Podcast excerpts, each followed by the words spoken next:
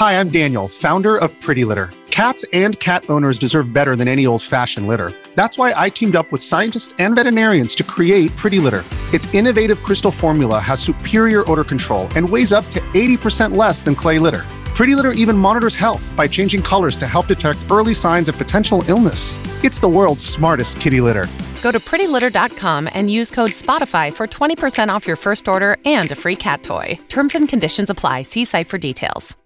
In Chicago, two comedian skeptics named Andy and Art were mysteriously abducted by the illusionary mastermind and conspiracy theorist known only as Mr. Bunker. The following serves as a record of Bunker's attempt to convince non believers of the truth about conspiracies and paranormal activity. Andy and Art give an uninterrupted presentation and verdict on the plausibility of these offbeat topics, delivering what they call the whole enchilada. Will Mr. Bunker convince these two skeptics any of this is real? Will it convince you?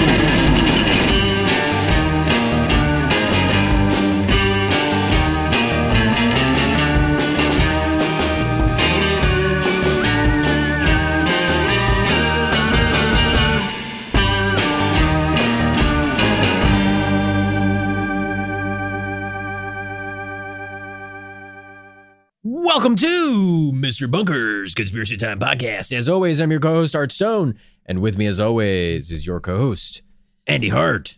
Hello, bunk funkers. Andy boy, good Hey, to Artie. see ya. hey, it's nice to be separated from you. Andy, it's been. uh I mean, Andy, I gotta say, this is probably the longest we have ever not seen each other Wow. So, in the uh, last ten years. You might be right. Two whole months without seeing each other. That's it's been three months. jeez. It's probably probably some kind of record. Uh, Whoa, bunk funkers, somebody get Guinness on the phone. Get Guinness on the phone. Well, Andy, you know why else they should get Guinness on the phone is because today's topic it might break a record for the longest puzzle to ever go unsolved. It's got a ways to go, but it could get there. Yeah. Uh this is this is uh this is like a 100,000 piece puzzle Yes. of the sky where it's all the same color. Okay, Like, this okay, is- yeah. There's like yeah, cha- yeah, I got you. It's a challenging puzzle. Uh yeah, if if you like math, if you like prime numbers, oh god, if you've been waiting 61 episodes for an episode all about prime numbers and what they mean, oh baby, you are in for a fucking enchilada tonight. Um God, I've been news, listening to this conspiracy six- podcast waiting for them to talk about prime numbers. 61 is a prime number, so if you've been waiting for it, start masturbating right now. Oh my god. Wow, we didn't even plan that. Mm, that's Uh, that's serendipity. hey, that's magic, baby. Um, uh, today's episode, without further ado, is Cicada 3301. Wow. Wow. Um, this episode actually sent into us by our very own arch nemesis, Ian Hamilton. our so th- thank you, Ian. our best friend and arch nemesis, Ian Hamilton. That's right. Best friend and arch nemesis. He fills both roles. Yeah. He's he fills real- both holes. Yeah. at the same time. Ah, He's a magic guy. But we don't ask Um, questions. So thank you to Ian. And if you want to get straight to uh, all the mystery and the uh, uh, cryptography and puzzle solving that is today's topic, you Stegosaurus the sh- sonography. Stegosaurus stenography. um, you can look in the show notes and uh, in the description, today's the episode description. You can find a timestamp. If you follow that timestamp, you will go straight to when the research starts. But first, Andy and I need to catch in with one another. We need to talk about Mr. Bunker and some Yeah. other things. We got a few things. We got a few things to get off our chests here. We got some itinerary. Yeah, we're on a schedule, Uh, baby. so, um, as longtime listeners and medium time listeners at this point have known, Yeah. we are both still quarantined. Uh, it is not we where we live. It is not. We are not able to be together. We're separated. We are. uh We are like Romeo and Juliet. Yeah. I go out to my balcony every night looking for art.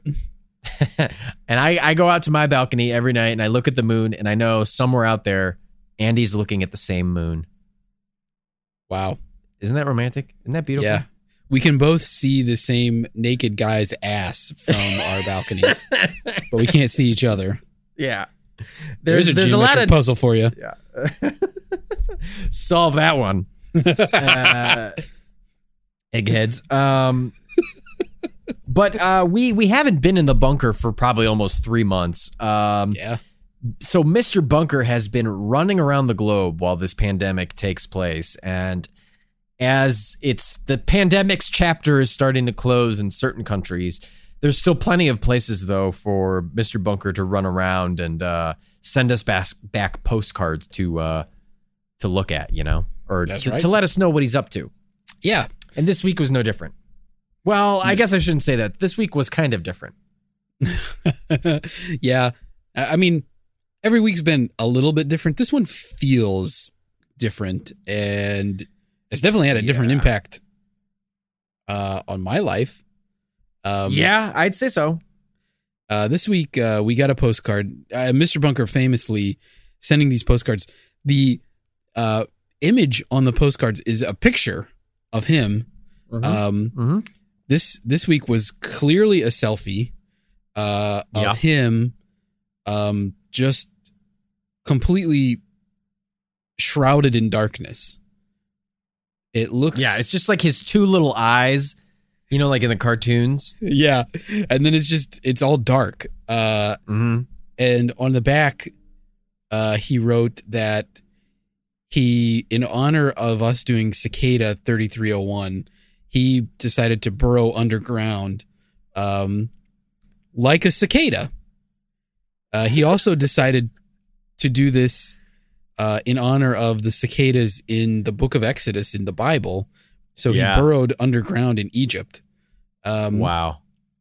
and as i'm as i'm reading this postcard i get a i get a knock at my door and there's four guys from fedex there with a with a huge uh, egyptian sarcophagus Wow. yeah uh and they're like this is a this is a cash on delivery package you got from a mr bunker It's like a collect call. They bring this thing in and they set it down on my floor. This thing is huge.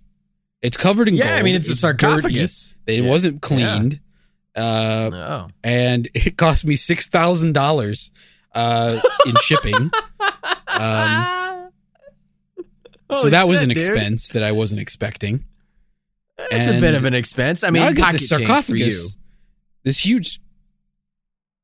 yeah, yeah. Somebody like me, uh, naturally exceptionally wealthy. Um, I of course had that money on hand. Uh, I always carry at least fifty eight thousand dollars in cash on me. Um, and and now this, I got this. I don't know what to do with it. I can't lift it. I can't move it. Uh, I've been eating. I've been using it as a coffee table. I'm eating pizza rolls off of it at night while everyone else is asleep. But like, how long can this last? It feels disrespectful. Uh, I think this is Ramses the set the eighth. I'm eating on top of his sarcophagus, and he's always looking pizza at me. rolls. Off of Ramses the eighth, he's looking at me while I eat pizza Oh, rolls. Yeah. Oh, and I am always that- I'm that- a I'm a biter on the pizza roll. I don't put the whole thing in my mouth. I like when it like gooshes out the end. Uh, so I'm sitting there, you know, shirt off, these uh, lava hot pizza rolls just burn in my chest as they floop out the end, and I got Ramses the Eighth's death mask staring at me. It's not right. not at all. And I, I think what you're doing is not only uh, probably a little, uh, you know, uh, what's the word? Not, I don't know, like insensitive. Insensitive, yeah.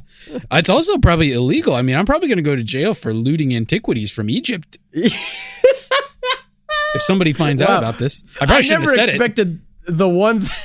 The one thing they'd finally get you for is is dealing in antiquities. Looted antiquities, baby. Wow. Yeah, I mean, you can't just, you know, I guess you could like put it up as like a a piece, but I, I guess it does make a nice functional piece of furniture. It's probably not very comfortable. It could, I guess, you know, it, it is designed to be a bed in a way. yes, for your eternal sleep. Yeah. So, you know, I, I guess you could make that argument that it was designed to be a piece of furniture. Yeah, you you could make that argument. I can't believe he shipped a whole fucking sarcophagus to you. Yeah, how did I he mean, even? you know? Yeah, I don't even understand the logistics of this. I mean, I don't understand the logistics of a lot of stuff. If I'm being honest with you, but I really don't understand this one. Is how did he get it out of there? I mean, it seems like an operation. It took f- four FedEx guys to bring it in. Four FedEx guys. I mean, can you believe that?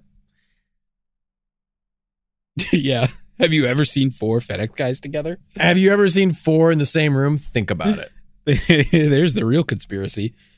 Um, well, Up next I mean, on Mr. that- Bunker's conspiracy time. How many FedEx drivers are there really? What can Brown do for you? I'll tell you what it did for my undies. Oh boy. boy. Um, well, that is, I mean, I guess Andy, you know, in a sense, I guess be grateful that he didn't send you it like an IKEA sarcophagus where you would have to put the damn thing together. I mean, can, have you ever tried to put together an IKEA mummy? It's fucking Yeah. impossible. I know. The hardest part is removing the brain through the nostrils.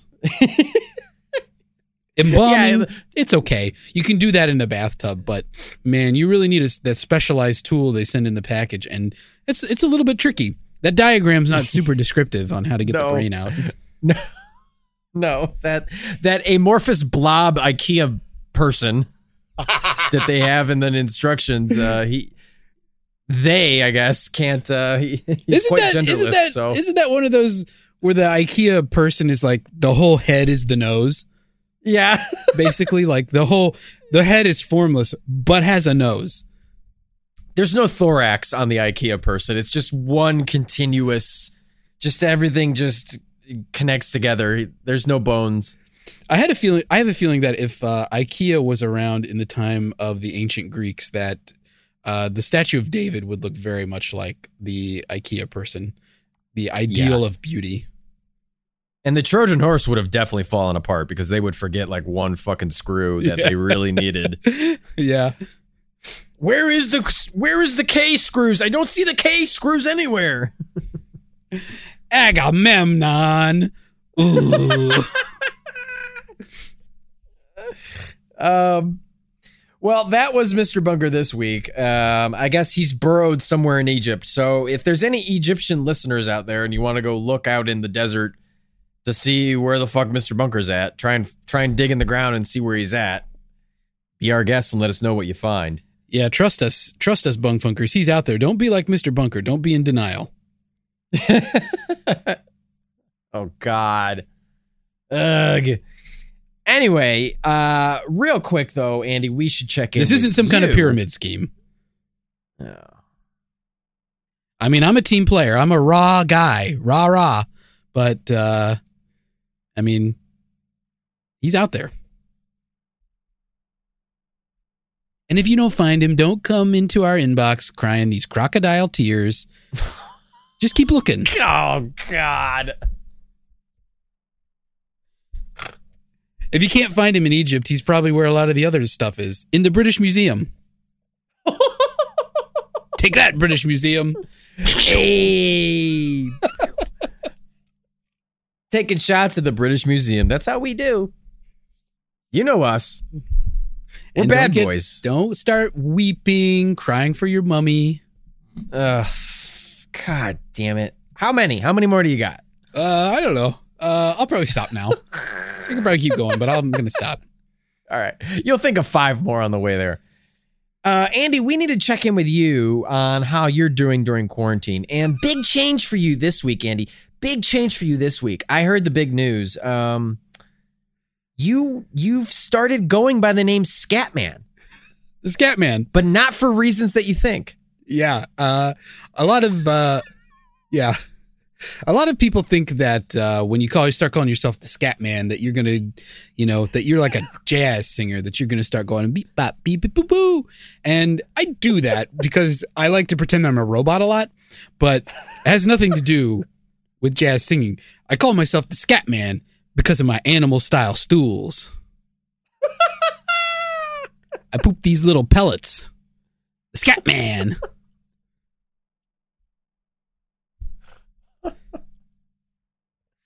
Jesus. Well, congratulations, Andy, on your newfound uh, whatever. I guess discovery. I don't know. Yeah, Your I'll be identity? on. Uh, I'll Your be on new an upcoming identity? episode of America's Got Talent as the Scat Man. I'm sure Simon Cowell will really enjoy that one. Yeah, he'll need a Simon Towel at the end of my set. I'll tell you what. You're gonna get those pristine white baby gap t-shirts that he wears all dirty and brown. Baby Gap. what sort of baby would wear that T-shirt? How huge is this baby? That's a buff baby, dude. this is one massive baby. That's a big baby. This baby pumped full of steroids. Poor thing. Oh God. Well, speaking of a baby pump full of steroids, um, today's topic, Andy, is chock full of. I can't wait for this. I can't wait for this. of Speaking of- puzzles on steroids. Speaking of big baby. yeah. Uh, okay. You know, and if you can't figure these, and some of these puzzles hurt your brain so much you might cry like a baby. Art's segues are as confusing as the puzzles uh, that we're going to talk about. Listen, some of the times the segues work, other times they're shrouded and encrypted in mystery, you know? It, they're not always clear what I mean with my segue. You might learn what it means later on, though. You know, the, the truth will become clear. And Yeah. just like today's topic, Andy, Cicada 3301 will become clear to all you bunk funkers because we're going to give you the whole enchilada on this. If you're into cryptography, if you're into steganography, steganography if you're into um, puzzles and mysteries and internet mysteries in particular, um, secret societies, uh, NSA, are any of these buzzwords tickling your gooch? You guys remember Tickle My Gooch? hey, hey, hey, hey. Well, regardless, um, we think this one will not only tickle your gooch, but tickle your brain because um, there's a lot of. We're going to go through how they solved a bulk of the puzzles. Not all of them, but a bulk of them. Um, it's some good stuff, don't you think? Yeah, yeah, it's good stuff. Uh, I think you're. I think It's Andy approved. Scatman Well- approved. while most of our uh, episodes are challenging to listen to, this one will give you a real challenge. Yeah. Most of our episodes are challenging to listen to because of the hosts. This one is challenging because of the content. right yeah we make we make it normally easy to understand content challenging to absorb so you know if uh make sure that you're the proper height to get on this ride Well, this is a particularly uh, fibrous and tough, chewy whole enchilada, but it is a whole enchilada nonetheless, Andy. So let's get right to it. This is Cicada 3301 here on Mr. Bunker's Conspiracy Time Podcast. scatman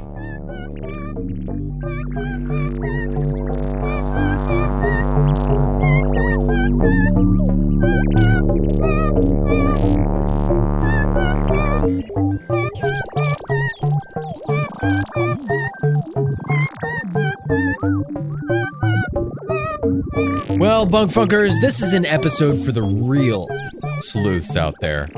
Arguably one of the most intricate and elaborate scavenger hunts in internet and dare I say, maybe human history. Mm-hmm. A, a virtual conquest spanning the globe of cryptography and steganography puzzles, some of which remain unsolved today. The identity of these puzzle purveyors has never been uncovered.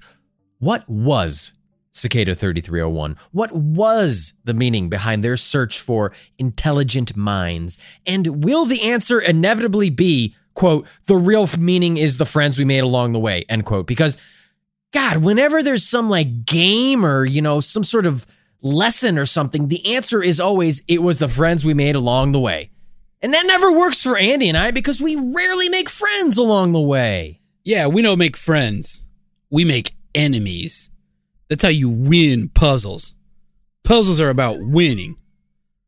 So if this whole thing ends up being the friends we made along the way, we're in for a bad time. But you bunk funkers aren't in for a bad time. no, because we're going to give you the whole enchilada on Cicada 3301. Oh, to be you, the sweet, sweet listener, sitting patiently at the dinner table as we fill your mind tummies with the tasty home cooked whole enchiladas Art and I painstakingly prepare week after week. Oh, how I envy you. Anywho, here's how today's topic will go. Cicada 3301 was essentially a series of puzzles put out on the internet, the creators of which were supposedly searching for the best and brightest solvers. Thus, we'll tell you the timeline of the story through actually solving the puzzles themselves to the best of our ability. Now, this can be difficult uh, with this being an audio medium and all. A lot of these puzzles are visual, but we'll try our best. All right, let's begin. So, Cicada 3301 first burrowed out of the ground on January 5th, 2012, when they posted their first image to 4chan. The Cicada Wiki says it was posted to the X board, which is their which is 4chan's paranormal board, but most of the other sources say it was the B board, which is their random anything goes board. What is 4chan, you ask? 4chan is an anonymous image message board that you likely have heard of at some point because they've made the news uh, numerous times, whether for good or for bad. So many flattering news stories about 4chan. Yeah. Essentially, 4chan is just a forum divided by various topics, you know, standard ones technology, fitness, TV and film, video games, hentai, you know, standard stuff. Yep, usual stuff. What makes 4chan different from other forums is one, it is based on like posting images to accompany text, and two, all users are anonymous. To a degree, some boards actually monitor and display an ID and even a flag of your IP address uh, of the country or of origin of your IP address, but you could bypass these things. Regardless, by default, you're you there's no identity. Everyone is anonymous.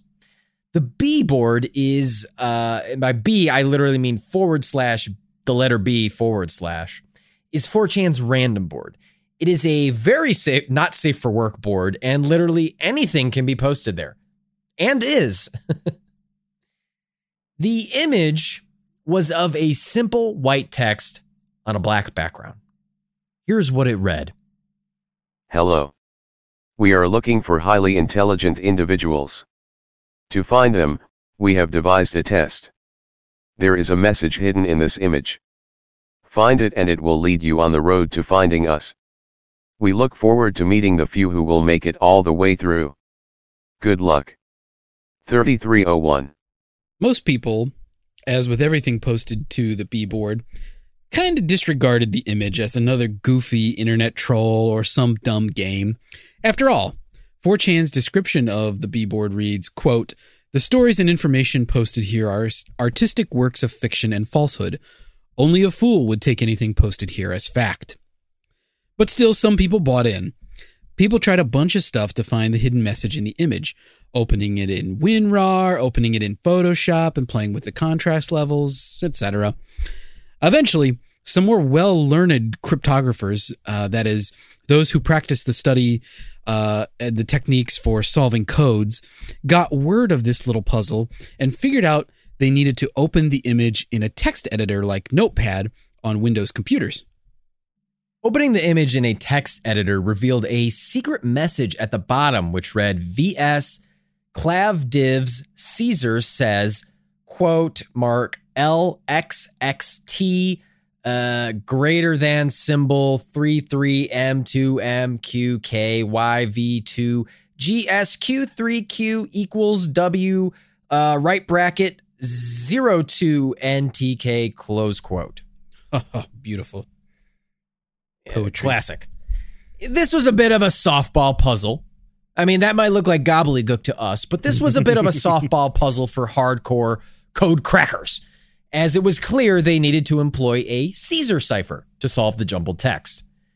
Uh, a Caesar cipher is one of the oldest forms of encryption and was actually named after Julius Caesar himself, as he frequently used it to code his private correspondence. You know, like maybe he sent Cleopatra a really saucy, sexy message and he had to encrypt it from spying eyes. Or, or, lol, what if he sent, Andy, what if he sent a really funny joke?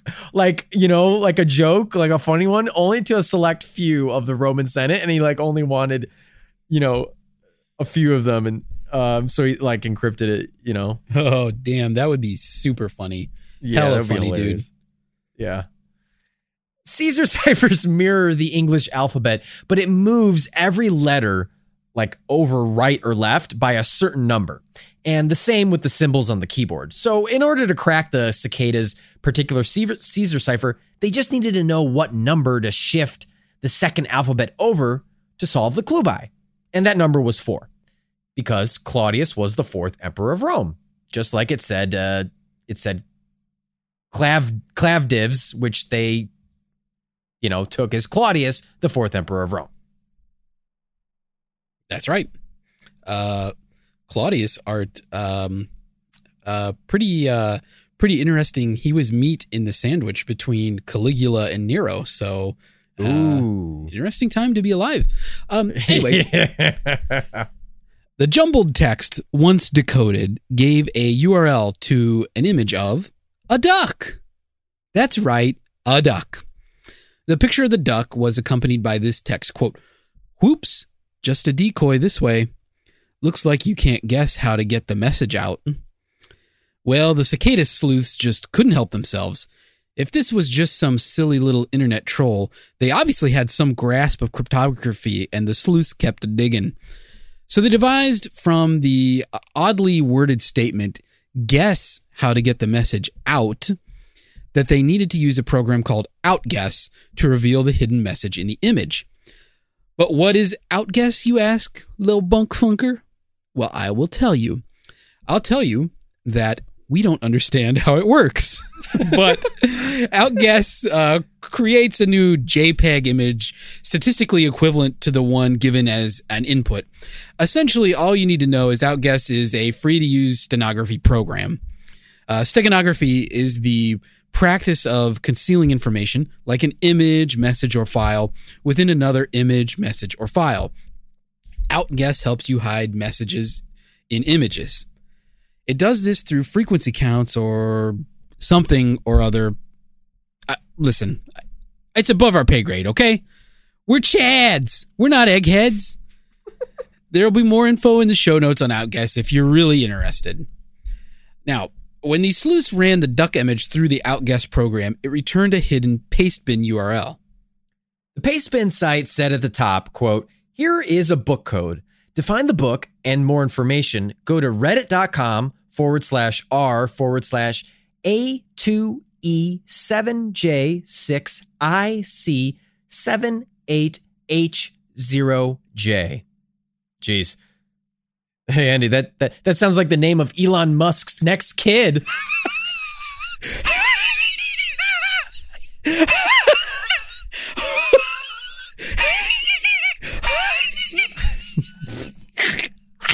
I know. Yeah, it's a good one, huh? It's a good one. It's a good one.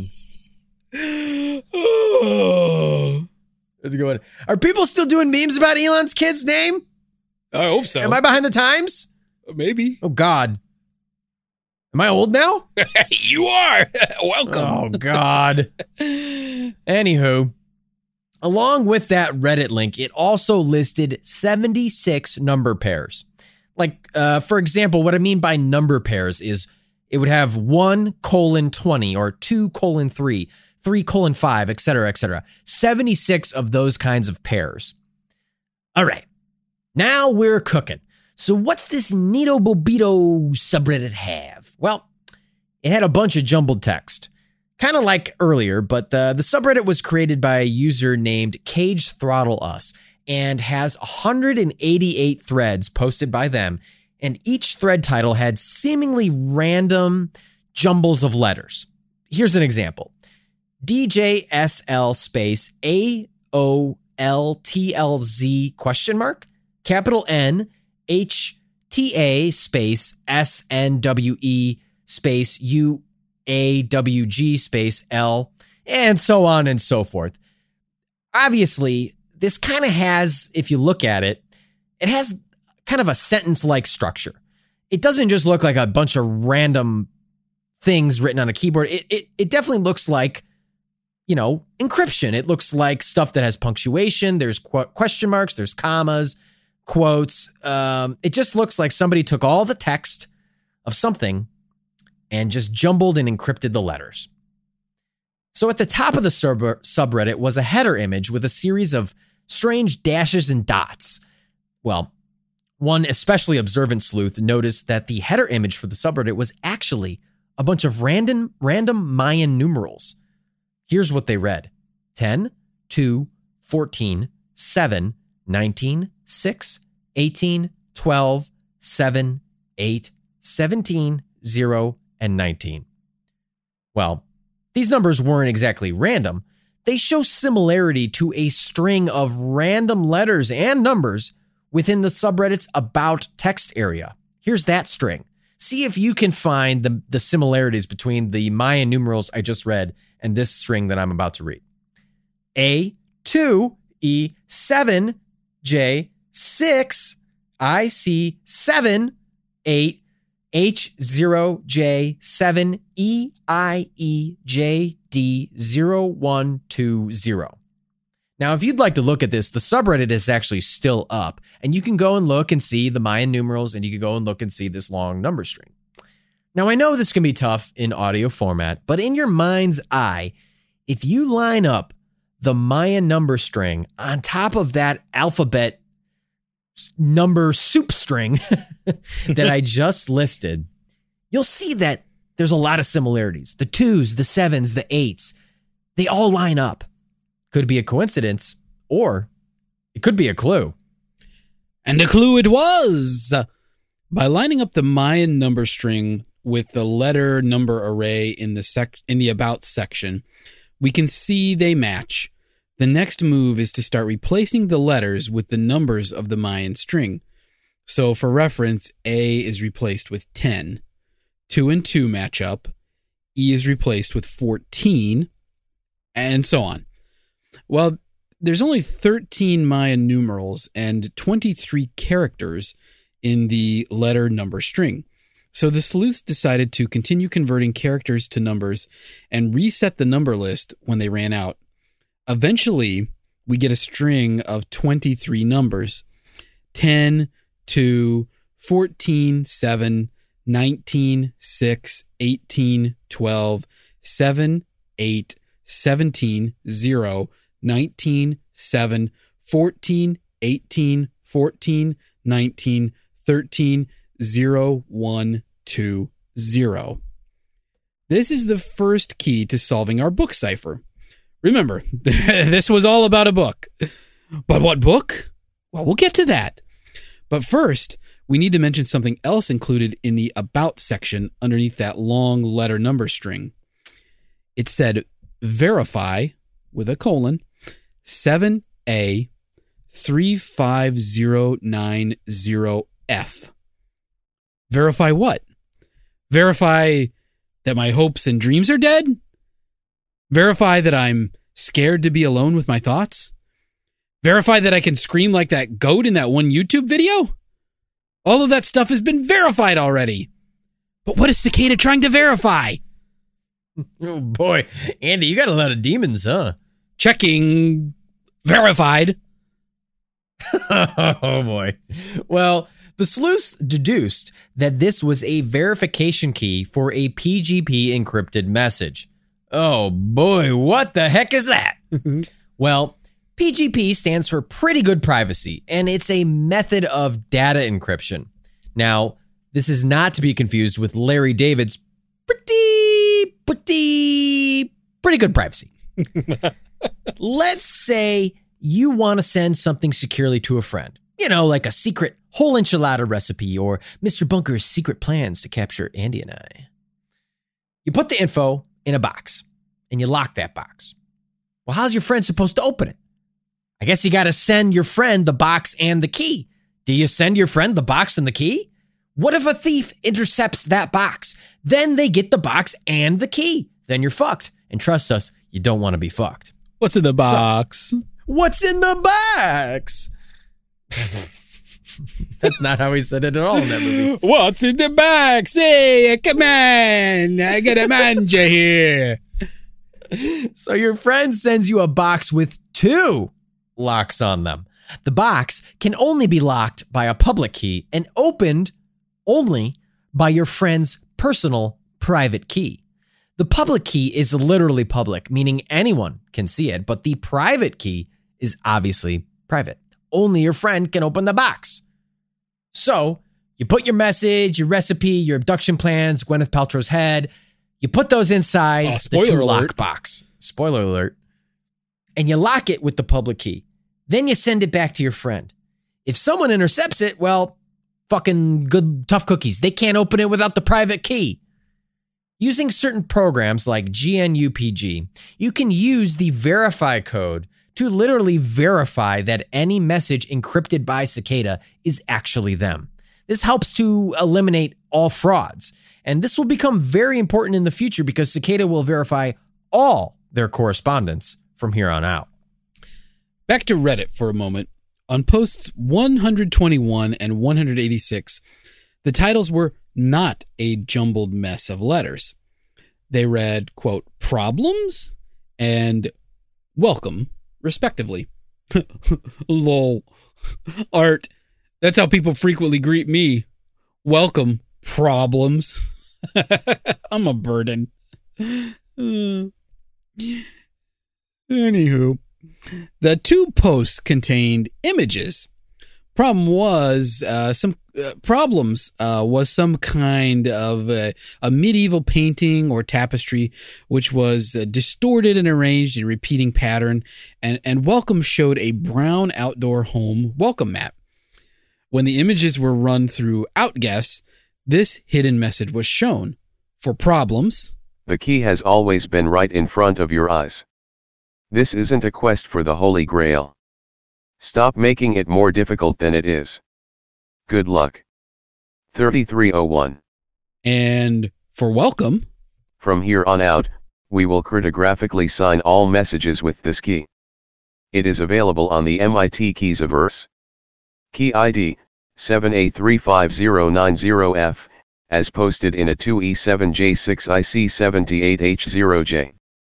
Patience is a virtue. Good luck. 3301. These two messages made sleuths realize they had all they needed to solve for the keys. That first key we discovered, the 23 numbers 10, 2, 14, 7, 19, 6, 18, 12, etc. Well, if you take those numbers and convert them into letters using the English alphabet and a scale where A equals 0, then you get this letter string K, C, O, H, T, G, S, M, H, I, R, A, T, H, O, S, O, T, N, A, B, C, A. Feel like I'm at Next, the optometrist. the sleuths took. Wait, what was that? Feel like I'm at the optometrist. hey, you did good. 2020 vision on that, buddy. Thank you. That's true. Andy has never worn glasses. Uh, that's not entirely true, Art. I did have prescription Nope. lenses briefly. Oh. I have a slight astigmatism in my right eye. Oh, I didn't know that about you. Hmm? you learn something new every day. Well, I guess I guess we all learned something new about each other today, bunk funkers. Look at that. Mm, Yeah, beautiful. Isn't that nice? Isn't that special?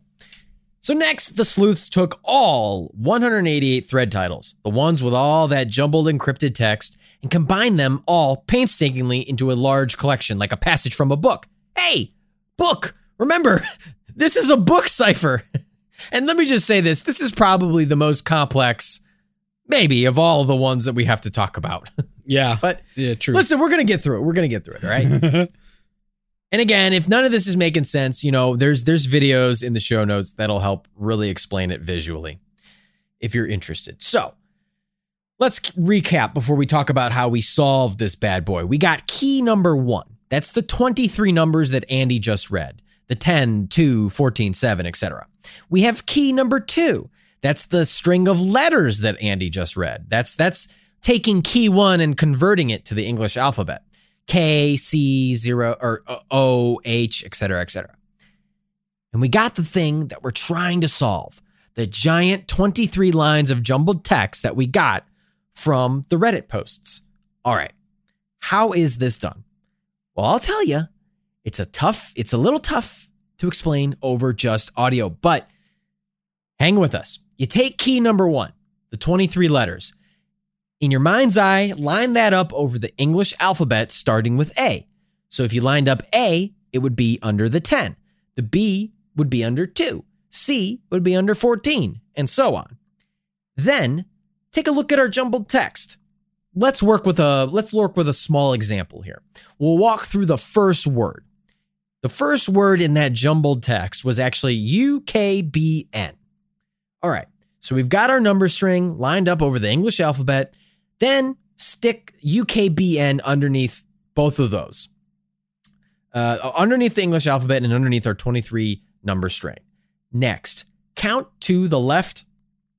Count to the left the number on the string, the number string, using the English alphabet from the English alphabet using the jumble as the reference. So let's work through this together. So the first letter is U in UKBN is U. The first number in our number string is 10. So we look at the English alphabet, we find U, and then we count to the left 10 letters and we get K. Now you just repeat this for the that massive 23 lines of jumbled text and the entire fucking puzzle and it's you repeat it. Eventually, eventually UKBN will decipher into the word king. Now do this for the entire fucking puzzle, all 23 lines. Oh, baby. And hey, as a reference, our second key, K, C, O, H, etc., you can use this as sort of a guide because this actually shows the first letter of each line. So you can verify that you're on the right track. Art. My brain no feel good. I know you and everyone listening. um, so the whole thing spelled out a passage from the uh, Mabinogion. Uh, I think is how I'm saying it right. Uh, Hey, don't Welsh. ask me. It's Welsh. Uh, it's the one of the earliest prose stories uh, of the literature of Britain, covering a wide range uh, of topics and and multiple stories. I think it's the Mabinogion. Mab- Yeah, it is a very. It's like a very. It's an ancient Welsh book of like I think it's four different stories. Yeah, yeah. It's it, uh, and the one that's of particular interest here was uh, the Lady of the Fountain, uh, which is a medieval Welsh romance. Saucy. Oh man. Uh, you know, Art. I actually remember when this uh, this was written. People went nuts for it. Wow, Andy, uh, you've gone from just being old to being a friggin' immortal. See, I am capable of change. Now just tell that to my wife. Oh, brother. No respect. I tell you, I get no respect at all. Anywho, we're not done with this friggin' book cipher yet. Holy cow. This is, we're like 40 fuck. minutes deep in this uh, episode. Uh, remember that original Pastebin URL? Do you? Can you possibly remember that far back? Uh, remember the 76 number sequences written out like 1 colon 20, 2 colon 3, 3 colon 5, 4 colon 20, blaze, my dudes. Uh, they correspond to line and character count. So 1 colon 20 is line 1, character 20. Spaces included in the character count. And after you go through all 76 of them, you get this. Call us at telephone number 214-390-9608. Just like my favorite song. Gertrude, I've got your number. I need to exchange insurance info with you. Gertrude, please pick up the phone. Three nine zero nine six zero eight. Three nine zero nine six zero eight. Man, Art. Tammy Tone Deaf could really rock 'em, baby. you can tell. Whew, that's a jam. Three nine zero nine six zero eight. Oh man, I'm gonna be singing that all night. but the but calling the cicada number, uh, which is now deactivated, by the way, you would hear this message. Very good. You have done well. There are three prime numbers associated with the original final.jpg image. 3301 is one of them. You will have to find the other two. Multiply all three of these numbers together and add a .com to find the next step. Good luck. Goodbye. So we need three prime numbers 3301 and two others. Now, just what the heck are prime numbers? This is sounding like some real egghead shit. I'm not going to lie to you, bunk funkers. Prime numbers are numbers greater than 1 of which are not compo- which are not composed of two smaller numbers. So, like the number 5. Great number, beautiful number. Sexy number. The only way you get a product of 5 is by multiplying 5 by 1. But 4, oof, not prime, not sexy. You can get 4 by multiplying 4 by 1 or 2 by 2. Not a USDA prime number. Don't eat it. So, we need two more prime numbers that are somehow associated with that first image posted back on January 5th. Well, it didn't take long for the cicada sleuths to figure out that it was the image dimensions 503 width by 509 height. Multiply 3301 by 503 by 509, and you get 845,145,127. And voila! We have our website URL, finally. Well, when the sleuths got to the site, they were greeted with a countdown and an image of the cicada logo. Well, once again, these sleuths, they took that cicada logo off the website and ran it through Outguess, and of course, it returned a message hidden in the code. Here's what it said. You have done well to come this far. Patience is a virtue. Check back at 1700 on Monday, January 9th, 2012 UTC 3301. So they waited. I mean, it's hard to imagine everything we just talked about the sleuths did in like a couple days. they figured out that whole puzzle. So That's- they they it- they it- got there really early and they had to wait. It almost took us two days just to talk about it. yeah. yeah.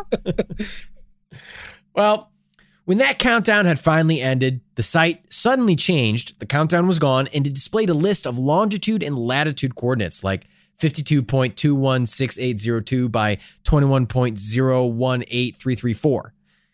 But instead of listing out more fucking numbers for you all, here's the cities that those coordinates pointed to Chino, California, Erkinsville, uh, Australia, or Erskineville, Erskineville, Australia. Ah, fuck! I shouldn't have given myself these. It's maybe names. Erskineville or it might Erskineville. be Erskineville. yeah, Fayetteville, uh, Arkansas. Uh, Halawa, Hawaii, Ha- Hawaii. Uh, Miami, Florida. Nolens, Louisiana. Paris, France, of which there were two locations. Seattle, Washington, of which there were three locations. Seoul, South Korea, and Warsaw, Poland. So the cicada sleuths figured out quick that at each location there was a piece of paper with the cicada logo on it and a QR code, like those ones that you have to scan with your phone. Well, this gave them 14 more clues to solve. Hooray! They love solving. It also started to make the internet sleuths kind of realize maybe this wasn't just one person who loves puzzles screwing with the internet. Maybe this actually was a group or worldwide organization. How else could they coordinate posting these pictures all over the world? Well, the folks who had been feeling this way from the very beginning were starting to feel pretty damn justified after this clue. So the cicada solvers coordinated with people all over the world who went and tracked down each location and they found the flyers and the codes. Now, luckily for them, there were only actually two messages and they were just reused over and over and over again. So it wasn't necessary to really go to every location. Um, scanning message one would take you to a website with a picture of, again, the cicada logo and the text, quote, everywhere 3301.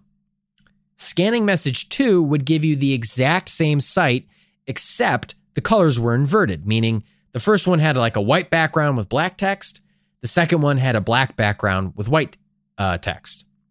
So once again, they took their damn images on the sites and shoved them into Outguess. Boy, this is starting to sound like a big old sponsorship for Outguess, huh? Yeah, yeah, it seems like Jeez it. Ways. Anyway, here is what message one spit out when it was put into Outguess. In 29 volumes, knowledge was once contained.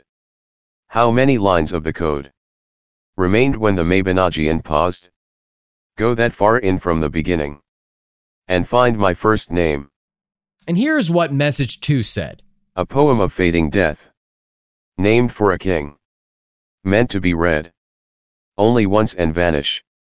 Alas, it could not remain unseen. Both also included more lines of book code, just like earlier. Oh, God, these fucking book codes with numbers like 1 colon 20, 6 colon 46, you know, indicating line colon character count.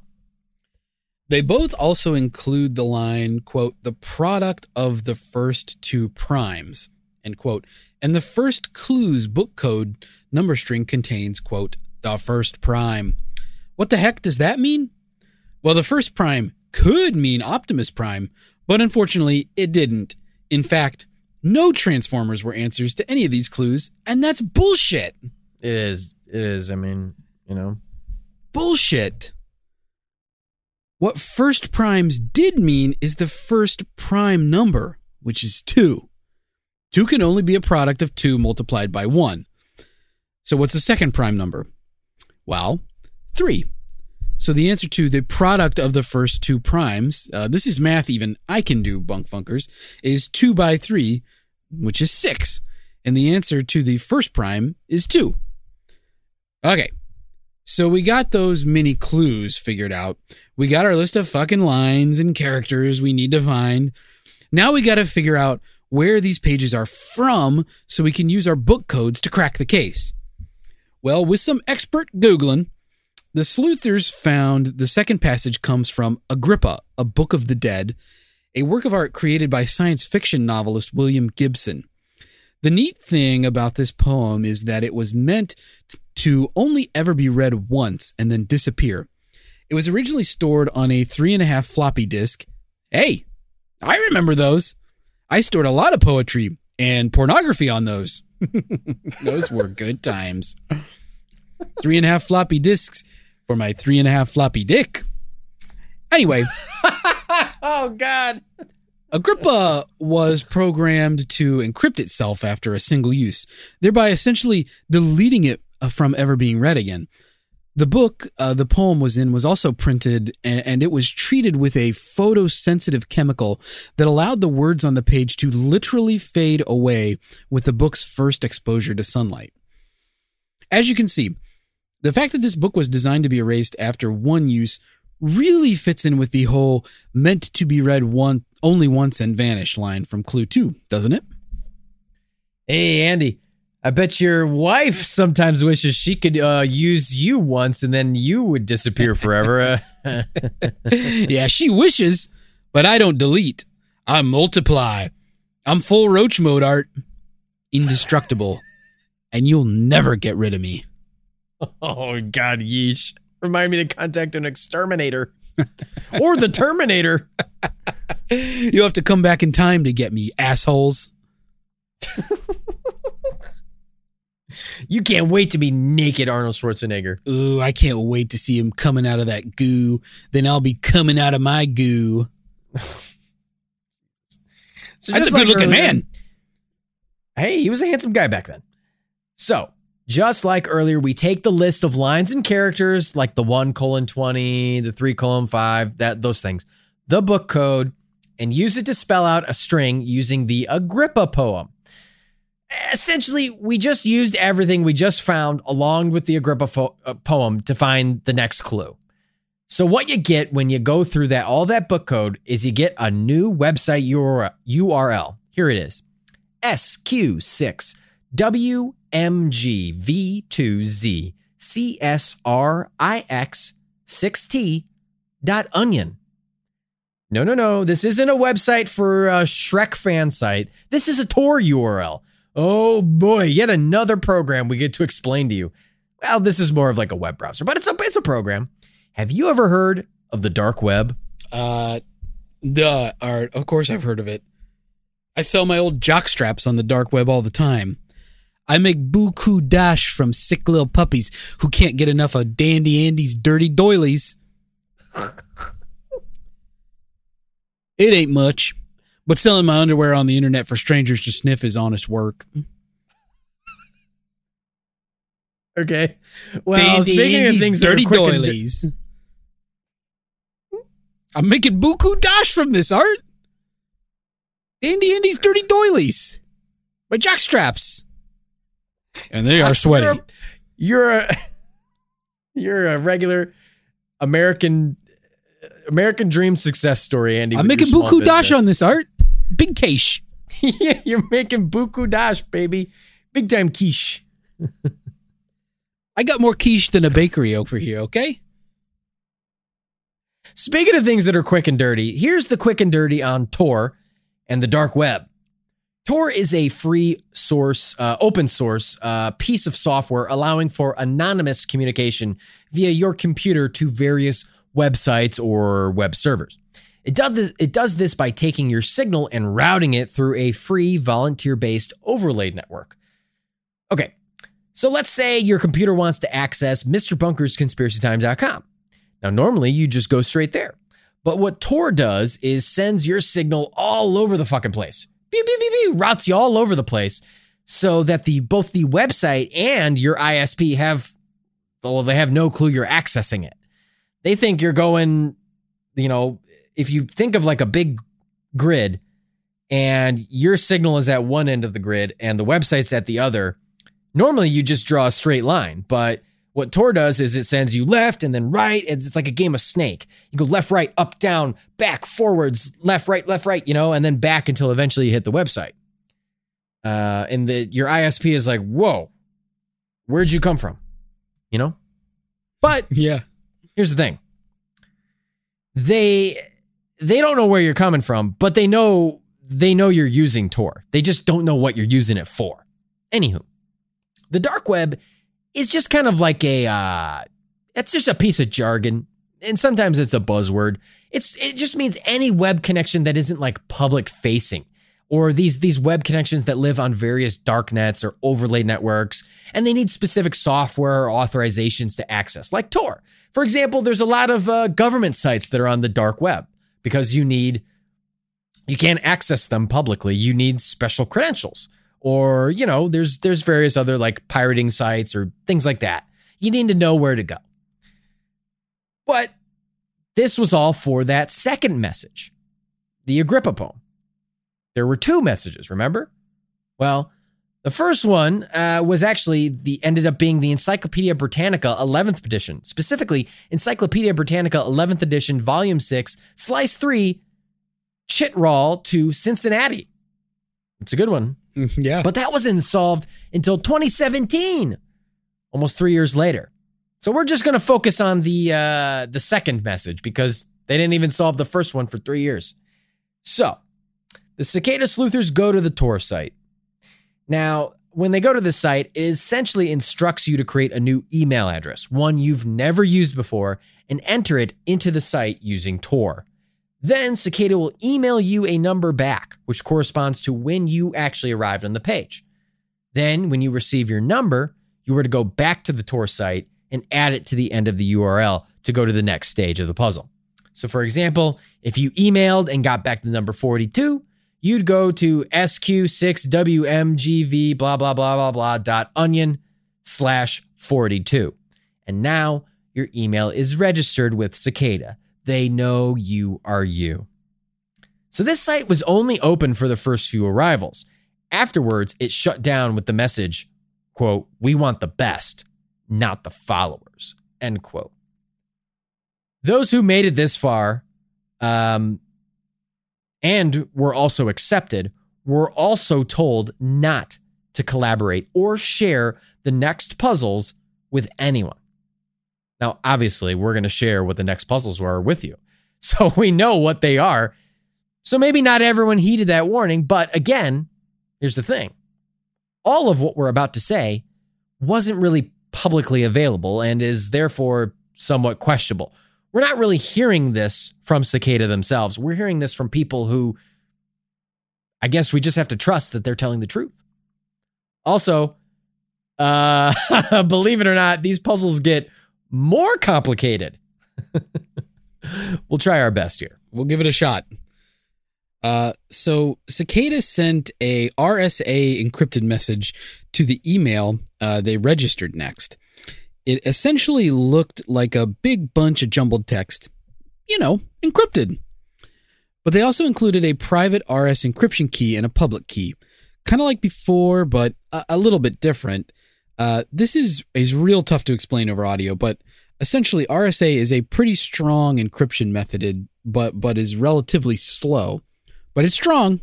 It's like me. It's slow, but it's strong. It's based around, you guessed it, more prime numbers. Uh, to RSA encrypt, you generate two big honkin' prime numbers, like like 50 digit long prime numbers, and then you multiply them together. And, and the product of that multiplication is your private key, which is also obviously a big honking number, but it is breakable by a computer. It just takes a while.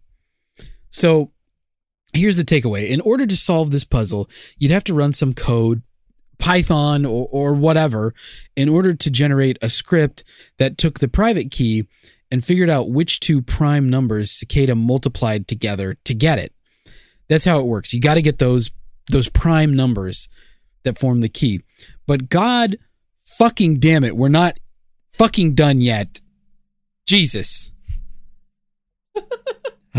next, we have to download a de- decryption scheme in order to input all the keys and shit we collected, all our, our little prime numbers. The email instructs you to, to use CPAN to download the Crypt RSA Perl module, which is a decryption scheme. So you, you run some code, yada yada, bada bing, bada boom. You get another fucking number.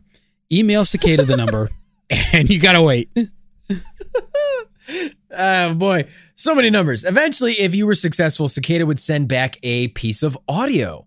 It was this um it was this fun little MIDI song. It it it it was just kind of a collection of different MIDI tones, you know, those are synthy like tones. Uh and it was actually like nicely composed. Now, what solvers did to to solve this puzzle, I we can't even begin to explain it you got to watch a video, which will be in the description in the show notes for it. But they essentially deconstructed the audio and they found patterns in the notes and the ticks and the way that the different notes appeared and running them forwards and backwards. And it's, it's pretty wild.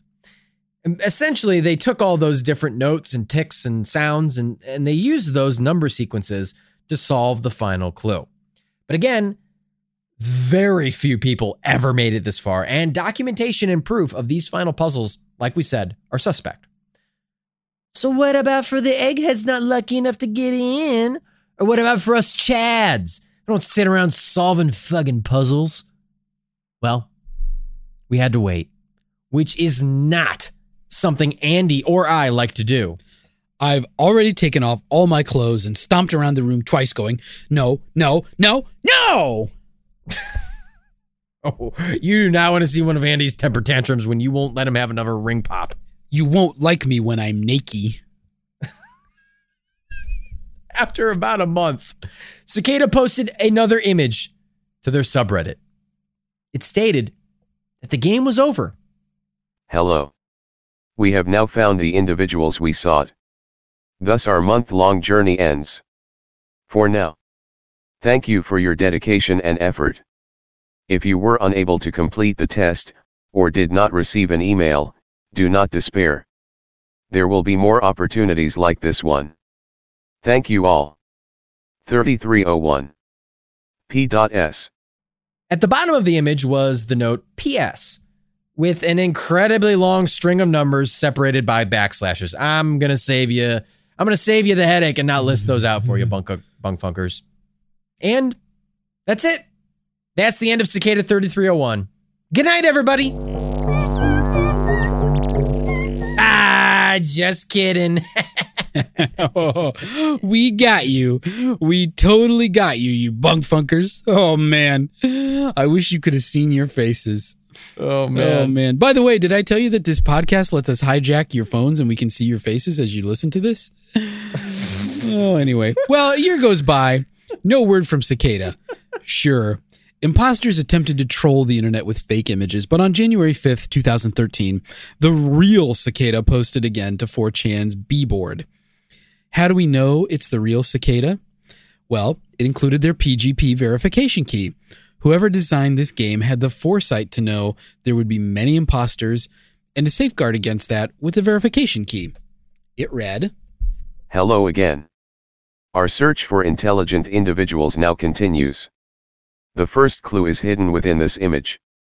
Find it, and it will lead you on the road to finding us. We look forward to meeting the few that will make it all the way through. Good luck. 3301. Once again, taking this image into Outguess showed a hidden code. The hidden code led to a message with another book cipher, exactly like before, with 1 colon 6 and 2 colon 35, but it had a riddle too. A book whose study is forbidden, once dedicated to a beast, to be read once and then destroyed, or you shall have no peace. Did you guess it, Funkers? Why, it's the Book of the Law by Aleister Crowley, the infamous occultist, a favorite of mine. I'm cuckoo for Crowley. Cuckoo. Using the cipher and the book, it produced a link to a Dropbox, much like the previous round where it produced that website URL.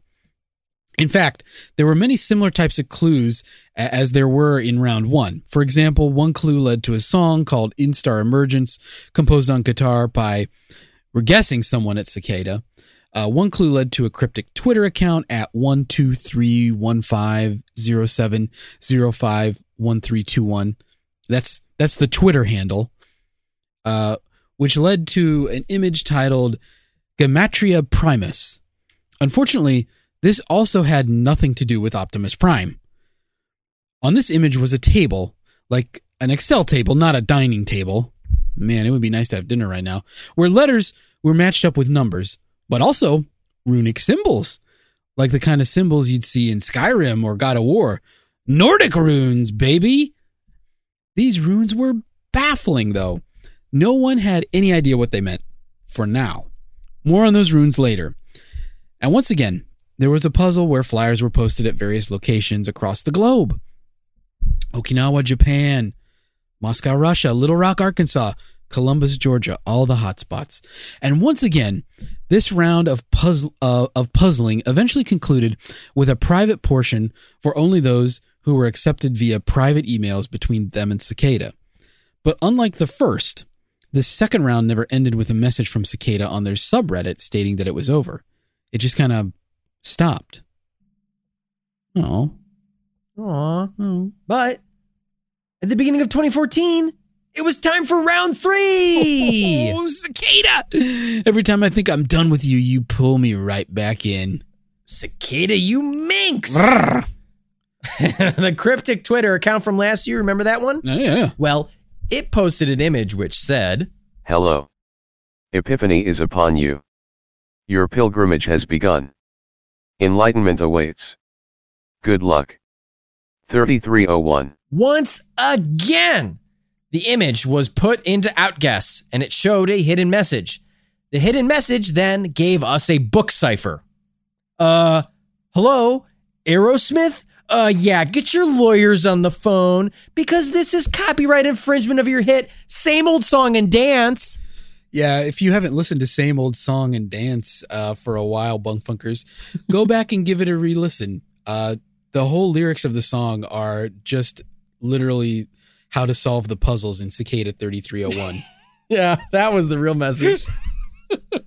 this was Joe Perry and Steven Tyler making puzzles for the internet. Now, this time, the book cipher uh, was about a uh, a book called "Self Reliance and Other Essays" by Ralph Waldo Emerson, whose name I think would be improved by the word "wears." Mhm. Ralph Waldo Wears Emerson.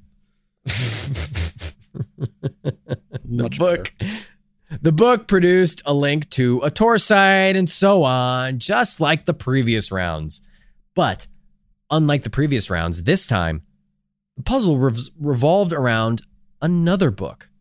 And not just any book, a book allegedly written by Cicada, titled The Liber Primus, meaning first book in Latin. The book is full of those strange Nordic runes seen last year in the image with the Excel table on the cryptic Twitter. These runes are all together in what appears to be paragraphs or poem stanzas. They're organized, it's not just random. Some pages have just the runes, other pages have the runes and encrypted numbers, and some have little border drawings and designs. Um, but even when decrypted, when even when the runes are decrypted from runic to English, the pages don't make sense. They appear to be philosophical statements, almost like Cicada's manifesto. Well, if it's anything like my manifesto on pesto, it's full of passion. Oh, God, that thing got you in a lot of trouble, didn't it, Andy? Pesto is besto art. well, here's an example from the Liber Primus. Uh, one page translates to this Most things are not worth preserving. Adherence. We follow dogma so that we can belong and be right, or we follow reason so we can belong and be right. There is nothing to be right about. To belong is death.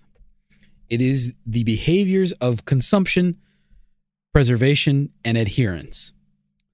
Oh my God. After all this time, we've just been doing puzzles for a cult full of edge lords? Not again. Yeah, this is this sounds like they got a copy of your 3.5 uh, inch floppy disk poetry. This is one of my three and a half inches from high school. Other pages uh, contain more puzzles and clues. Some led to websites. One led to a website with a recording titled Interconnectedness. It's of cicadas, like a sea of cicadas chirping in the night while a melody plays. Here's a listen.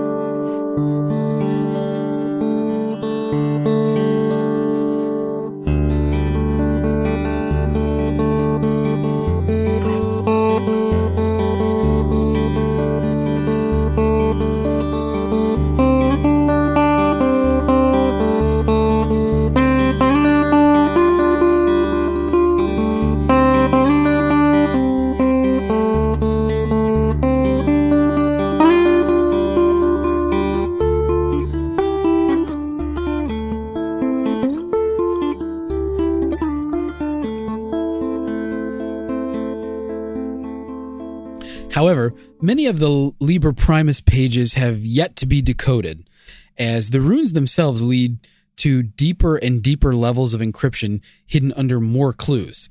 As of this recording, only 19 of 57 pages have been solved. 2015 went by without any word from Cicada. Many believe that the Liber Primus would need to be solved in order for us to hear from them again. In 2016, they confirmed this when they posted an image stating, Hello. The path lies empty, Epiphany seeks the devoted. Liber Primus is the way. Its words are the map, their meaning is the road, and their numbers are the direction. Seek and you will be found. Good luck. 3301. Andy, what is the meaning of this? "Uh, Art, it's uh, it's not what it looks like. I'm not I'm not feeding your big titty anime goth GF body pillow, classic Vlasic pickles. I, I swear." Wait, what? No, no, Andy, what is the meaning of cicada? Give me back my pillow. Uh, oh, uh, sorry, sorry, Art. Uh, I like feeding pickles to uh, inanimate objects. It's just, it's, it's my thing, you know? Give me those. And it's not your thing. No, it, it, it is. Like, I'm totally known for it. No. Yeah, like, I mean, in other circles, uh, people, people you don't know, Art, they call me the pickle guy. It's my thing. Bunk Funkers, it's not his thing. It will be. And ever since then, Cicada has gone into hiding with no communication and, well, honestly, very little progress made on cracking the Liber Primus. What was the meaning of Cicada? Why? Why did they do this? Well, some believed they were a hacker group, you know, because computers. Cicada had two significant quote uh, significant quote unquote hacking claims against them, but both have never been proven and have been strongly denied by Cicada itself, signed with their verification signature. Authorities from the Los uh, Andes province pr- province of Chile claim Cicada was a hacker group, and in July 2015. Oh, sorry, I misread that. Uh, they just they just claimed that they were a hacker group, and Cicada was like, "We're not a hacker group." That's how that went down. And in July 2015, a group calling themselves 3301 claimed to have hacked Planned Parenthood. Both of these allegations have been denied by PGP verified messages from Cicada. Also, the real hackers of Planned Parenthood later said they had no involvement with Cicada. So, not a lot going on there. Not the strongest claims. But what about an ARG? Well, the internet is no stranger to hidden advertising, especially for ARGs for various, you know, video games, movies, software, whatever. ARGs are alternate reality games. These tend to be like interactive experiences that are ultimately designed to sell something. You know, for example, Microsoft did one for the movie AI. They also did one to promote Halo 2. Uh, here's a good example of one. Blizzard did one to promote the character Sombra. Sombra is a like hacker type character in their game Overwatch before she was released in Overwatch. So they hid all these cryptographic clues all over the game's maps and in the game world and in the the UI and the loading screens and stuff for the players to find, eh, which is a very cicada like thing. But the lack of any kind of plug or push for anything other than to solve the puzzles themselves over the course of three years, well, if Cicada was a big ad campaign, that kind of fucking sucks for an ad campaign if it was one. Damn. Roasted. Hmm. yeah. Well, what about a government agency or intelligence service looking for the best and the brightest crypt crackers?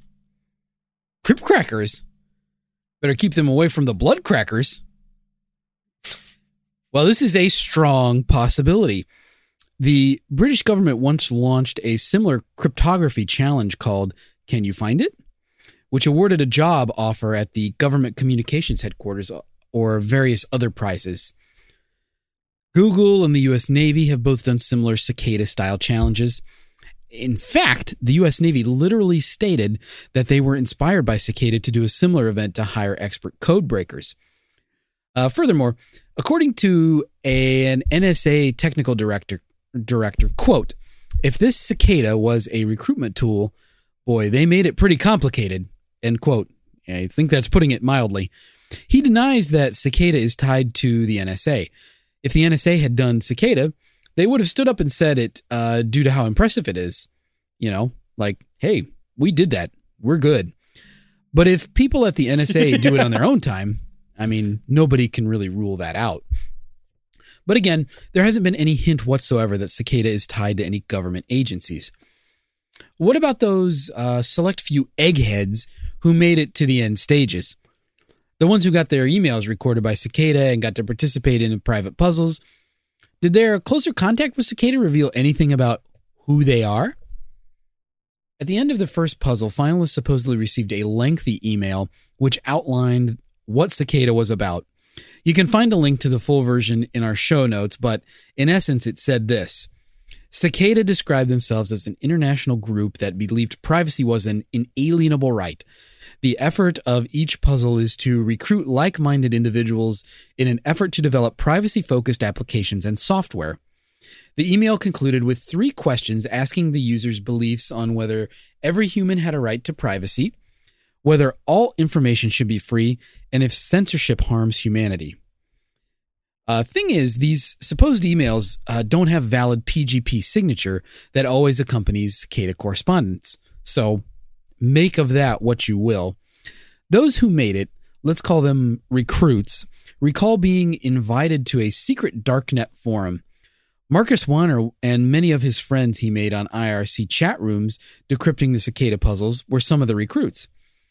They were definitely skeptical of Cicada for a while, but the hunt to solve the puzzles kept them driven. Here's the account Marcus gave in an interview for Rolling Stone magazine, which is also linked in our show notes if you want to read the full thing. On February 28th, Marcus received an email from Cicada signed with their verified PGP key. Now, this is all according to him. It read, quote, hello, the next step is here, end quote and included instructions for joining a secret forum with other recruits on a darknet site. According to Marcus, Cicada, or I guess we should have been calling them 3301, as this entire time they actually never refer to themselves as Cicada, only 3301. People just kind of call them Cicada 3301 because they're obsessed with cicadas and prime numbers. It's 3301, which is a prime number, by the way. Jason, full circle. A lot, a lot of connections. Cicada says that their group was started by a group of friends who shared like minded imperatives anonymity, privacy, encryption, and wanted a way to pool their talents to create useful software that ensured these ideals. Cicada's friends recruited other friends, and 3301 grew. While they have no, quote, official affiliation with any government or military group, one recruit mentions they quote insinuated this this person's words they were a part of a bunch of different organizations like a secret society with a common goal to increase privacy and security in the digital age and ensure the freedom of information.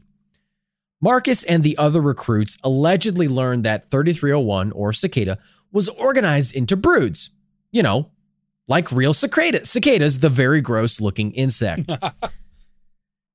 3301 identifies with the cicada because all cicadas burrow, burrow, deep underground and only emerge every 13 or 17 years, which are prime numbers. These guys like fucking prime numbers if you haven't guessed.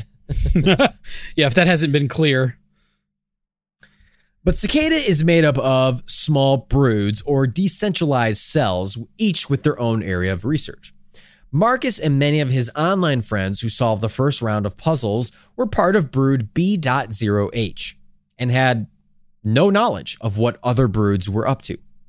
Cicada told Marcus that uh, his brood, well, Cicada told Marcus and his brood that they were tasked with creating some software that fit the ideology of the group. You know, anonymity, privacy, that sort of thing. So they deliberated and they eventually came up with cakes. No, not the indie rock darlings who wrote The Distance, Oh, but Cicada Anonymous Key Escrow System, CAKES. a lot less. A piece of software. Yeah, it is. A piece of software designed to protect whistleblowers like Chelsea Manning, who was uh, pretty relevant at that time. Or, you know, it, he became relevant a little bit later, Edward Snowden, you know, those type of people. In short, it would trigger the automatic publication of sensitive data online if and when the whistleblower or researcher was indisposed for a designated period of time. Essentially, a whistleblower could upload a bunch of documents to Cakes and say, okay, Cakes, if you don't hear back from me in five days, send this out all over the world. And so that whistleblower would have to come back in five days and be like, okay, Cakes, don't worry. Or if the Cakes didn't hear from them, they would send it out. So for months, Marcus and his brood worked on this software system with the mentors of Cicada, occasionally dropping in to share their thoughts on the progress. Once was what was once a fun kind of exciting prospect, you know, solving puzzles with your internet bros, well, it quickly turned into busy work. In fact, Marcus and many of his brood were just high school students at the time, believe it or not. Marcus was like 16 years old. They didn't want to clock in to do what felt like homework. They're teens. They'd rather be out smoking fat doinks in the Amish, playing video games and cranking off. You know, normal teen business, baby. I'm almost 60 years old, and that's what I'd rather be doing too. Marcus mentions he would log on and see fewer and fewer progress updates being made by his broodmates. Lack of progress turned into missed deadlines, turned into other brood members not even logging in on anymore. Until eventually, it was just him, a singular little cicada with no one to share in the molting process. So sad. Like this if you cry every time. in March, Marcus received a message from another recruit nicknamed Sage, who told him, We've been laid off. And that was it. Cicada, his time at Cicada was done. The Darknet site was gone. While Marcus's story did indeed give us insight into what Cicada believed and their mission, it didn't give us any idea who they were and why they feel so strongly about this. There's one last story to mention here. Was it a religious cult? On January 4th, 2013, one year after the first cicada puzzle was posted, solvers gathered in the IRC chat anticipating the next puzzle, when suddenly an anonymous chatter joined and said, I was part of what you call 3301 slash cicada for more than a decade, and I'm here to warn you stay away. Now, this could obviously be a ship poster or a troll, but the anonymous poster allegedly provided enough info to make the hardcore cicada solvers intrigued. This Anon was allegedly a military officer in an unnamed, non English speaking country when, after a year of being unknowingly vetted in person, he was recruited by a member of Cicada. He described them as, quote, a group of like minded individuals, all incredibly talented and connected, working together for the common good, the good of mankind, end quote. But over several messages, he cautioned about their cultish beliefs, a conviction, for example, in, quote, the global brain as another kind of God, end quote. 3301 was nothing more, he wrote, than a, quote, religion disguised as a progressive scientific organization, end quote. He concluded by saying he had since found Jesus. That being said, while Cicada might have interest in topics that are secret society adjacent, such as Holy Grail, the occult, their Liber Primus being all in runic symbols, uh, these pieces are always just answers to the puzzles. Cicada has stated what they are about, assuming the leaked emails are true. Uh, they are a group of individuals who value privacy, denounce censorship, and obviously really friggin' love puzzles and prime numbers. For example, one of the solves to a cicada puzzle uh, le- lied in a book uh, about the composer Bach. Does this mean all of Cicada is some crazy Bach loving sex cult? Oh, baby. Bach sex cults? Now you're speaking my language, Andy. I've had my Johannes Sebastian by a sexy masked lady at a box sex cult party once. Yeah, she was wearing nothing but air on a G string, let me tell you. Real big cantatas. Indeed, it was the joy of man's desire there, Andy. well, we all know Art is a sex crazed classical music loving piss freak. the piss didn't come up so much in that in that story he told, but you can tell. Nah, nah, nah, nah. You can tell. But we aren't really any closer to knowing who Cicada is. While we do understand what they allegedly have said to be their morals and beliefs, uh, what does the future look like for Cicada? What's going on in the hunt today to solve their puzzles? Well, if you're interested in learning more about the hunt for cicada's secrets, there's the uh, subreddit Cicada uh, or the uh, R Cicada Lovers subreddit. If you want to dig even deeper or maybe enjoy chatting with hot babes on. Cicada online. solvers. What? what did I say? Cicada solvers. Did I say cicada lovers? Don't go to our cicada lovers. Don't go there. yeah, don't go to the bug porn subreddit. Uh, wait, Yeah, that's the bug porn. Wait, let me do that again. So these subreddits, if you want more info about cicada, it's it's r r forward slash cicada. That's a subreddit, and r forward slash cicada solvers. Yeah. And if you really want some fucked up porn, go to r forward slash cicada lovers. Um, now, if you want to dig even deeper, though, uh, on cicada and maybe enjoy chatting with hot babes online, you can join the IRC channel for cicada as well. But really, uh, the Uncovering Cicada wiki page has a great deal of info on the entire cicada timeline. That being said, there's an argument to be made about the goals of cicada solvers. The Cicada Wiki has a message about how the purpose of the puzzle is not to dox or reveal the real life identities of Cicada 3301. Uh, they respect Cicada's quest for internet anonymity and privacy. For many, the goal has shifted from uncovering who Cicada is to solving their unbroken puzzle. Anyway, various groups of cicada solvers all over the world still gather together routinely to attempt to solve the Liber Primus. Nox Populi, who was a cicada second round solver and recruit, uh, well, not in the way Marcus was. Nox signed up, but he never heard back from Cicada. Nox Populi hosts a very detailed and informative YouTube channel about everything cicada if you want more info. All the puzzle solves, all the clues, the whole timeline. Would we say he has the whole enchilada? I don't know. I mean, that's kind of our thing. Eh, You know what I'm saying?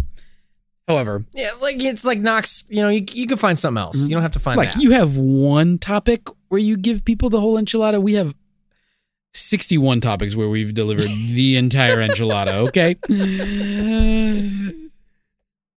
Suck on that, Nox Populi. However, Nox, Marcus, and a group of three other cicada solvers routinely gather together to talk the Liber Primus and attempt to crack its code. The group has really become tight knit group of friends. Oh God! Oh no! It was the meaning of it all was the friends we made along the way. oh, fuck this. I will not be made a fool. We covered this. We're incapable of making friends. Fuck. but the group has never ruled out the possibility that maybe this was all just a giant hoax. There's nothing in Cicada's past to really prove that, but it would be a worry in any crypt breaker's mind, right? That maybe some people just wrote a script that where they generate a bunch of random runes in a book. Then maybe this thing really is unsolvable. Regardless, we want to believe there is an order to the universe. They want to believe there is an answer to Cicada's puzzle. One of the more interesting coincidences in cicada lore came out of a YouTube series called Great Big Story, who did a four part episode on uh, cicada and the solvers. In the early 90s, a group of benevolent hackers composed of UC Berkeley graduate students, professors, and staff called themselves the Cypherpunks. They aimed to create systems and platforms for encryption, anonymous communication, and make it all free. Many of their ideas, beliefs, teachings uh, align with what Cicada 3301 includes. The cypherpunks had an email address tied to their mailing list where they could forward messages out. That mailing address? An email address at cicada.berkeley.edu. Indeed.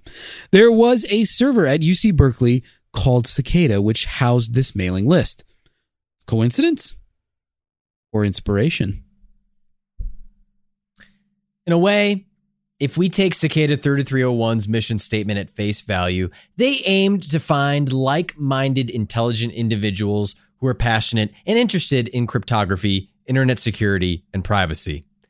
They set out to recruit broods, small cells of individual, individuals all working separately towards a common goal. Did they achieve this? Well, in a way, the cicada mystery lives on, and the broods exist in the various communities still attempting to solve the Liber Primus. Did their work not inspire a new generation of little cicadas burrowed deep in the digital underground? Cicada 3301 is difficult to encapsulate. It's part internet mystery, part secret society recruitment tool, part just a big fun puzzle. Perhaps Nox Populi put it best when he said, quote, It's like opening the face of your watch for the first time. You have no concept of how all those gears somehow work into seconds, minutes, and hours. But suddenly, you can see the scope of it, and it's staggering.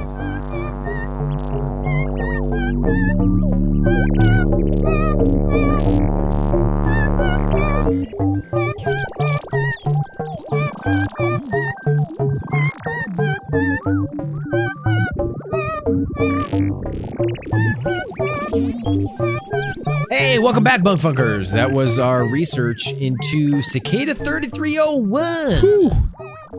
Hooey. A lot of math. That is a that's a noodle scratcher. That's a noodle scratcher. I went outside, I went to my pool, and I scratched all my pool noodles. And I said, Geez, Louise, Cicada 3301, I don't understand a single thing. Uh, I'm known as the guy who's usually scratching his noodle, and I was scratching pretty darn hard during that script. I don't want to shit on this topic. It is a interesting topic. There's a lot to learn. There's some neat things to learn about. If you start off You know- saying I don't want to shit on this topic, it kind of seems like you're going to shit on this topic. well, unfortunately, I feel like it is something that the more you look into it, kind of the less maybe cool it becomes. It Mhm. you you shed maybe un- maybe it should be called onion 3301 because the more you peel back the layers it's just like at first you're like, whoa, what the fuck, dude? Like, oh, cicada 3301. Ooh, what is ooh, ooh, cicada 3301. Ooh, what is that? Ooh, I want to know. Ooh. And at the end, you're like, oh, I don't know. It's just a group of people who really like puzzles. yeah, I It's mean, just a bunch of people like puzzles. the fact that the penultimate puzzle is a book complo- composed completely in Nordic runes and it looks kind of like a, a medieval manuscript leads me to believe that there's some pretty big doggone dorks that are uh, putting this stuff out. I mean, these are these are smart people, like probably too Yes. smart to have social lives, and I think the that these are the they've I, I you know I'm gonna I'm killing Hamlet a little bit in the first act here, but I'm I kind of am on the side of like these seem like people who probably are just like dorks, uh, nerds, crypto enthusiasts, whatever, cryptography enthusiasts, uh, stegosaurus sonography, Stegosaurus sonography. enthusiasts, like They're interested in hiding things inside of dinosaurs. yeah, the ultimate, the ultimate cipher, a dino cipher. Uh, you, you know, they're interested. Dino Cipher! Remember that catchphrase? yeah. Dino Cipher! Oh, Jimmy Rogers, Great rest your catchphrase. soul. And you know, I feel like they're uh, they're uh, they're into this stuff, and you know, it's uh, it's like they. I feel like they probably are like just a bunch of a group of people. They probably have like good jobs, breaking codes or whatever. You know, like these are smart people, obviously, but Yeah. they got obviously a little too much time on their hands when they're not at work, and they probably are dedicated to making like privacy software, but this is not a successful group. Name one piece of you mean? cicada software that everybody uses. yeah, I mean, well, we might not know, but I guess you're right. I mean, Uh, Yeah. I mean, I think that that cakes system eventually was finished. Oh, like, was? eventually it was like uploaded and finished, and it's like into, you can like get it off of a GitHub. Cause I mean, there's a lot of stuff that we even didn't like some of the other pieces of the puzzle. Like, one of the pieces of, I think either the third round of puzzling or maybe the second round was that Cicada uh, created their own Linux operating system mhm. this might have been for the Liber Primus. Uh, you had it. You had to upload, or you had to boot.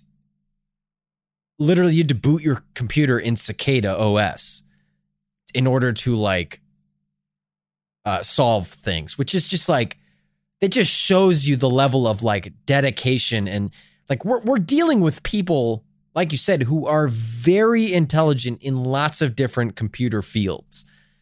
Um, and they're working on this. And they're so intelligent. I don't know, maybe intelligence is not the right statist, like right attribute. It's it's it's easy to make a puzzle unsolvable. It's very difficult to make a puzzle that works and is solvable in a certain amount of time. you Yeah. can make puzzles that aren't solvable Yeah, it's easy to make a puzzle. very easily, Yeah. very easily. Yeah, I mean, you make some weird made up key that in a language that only you can understand.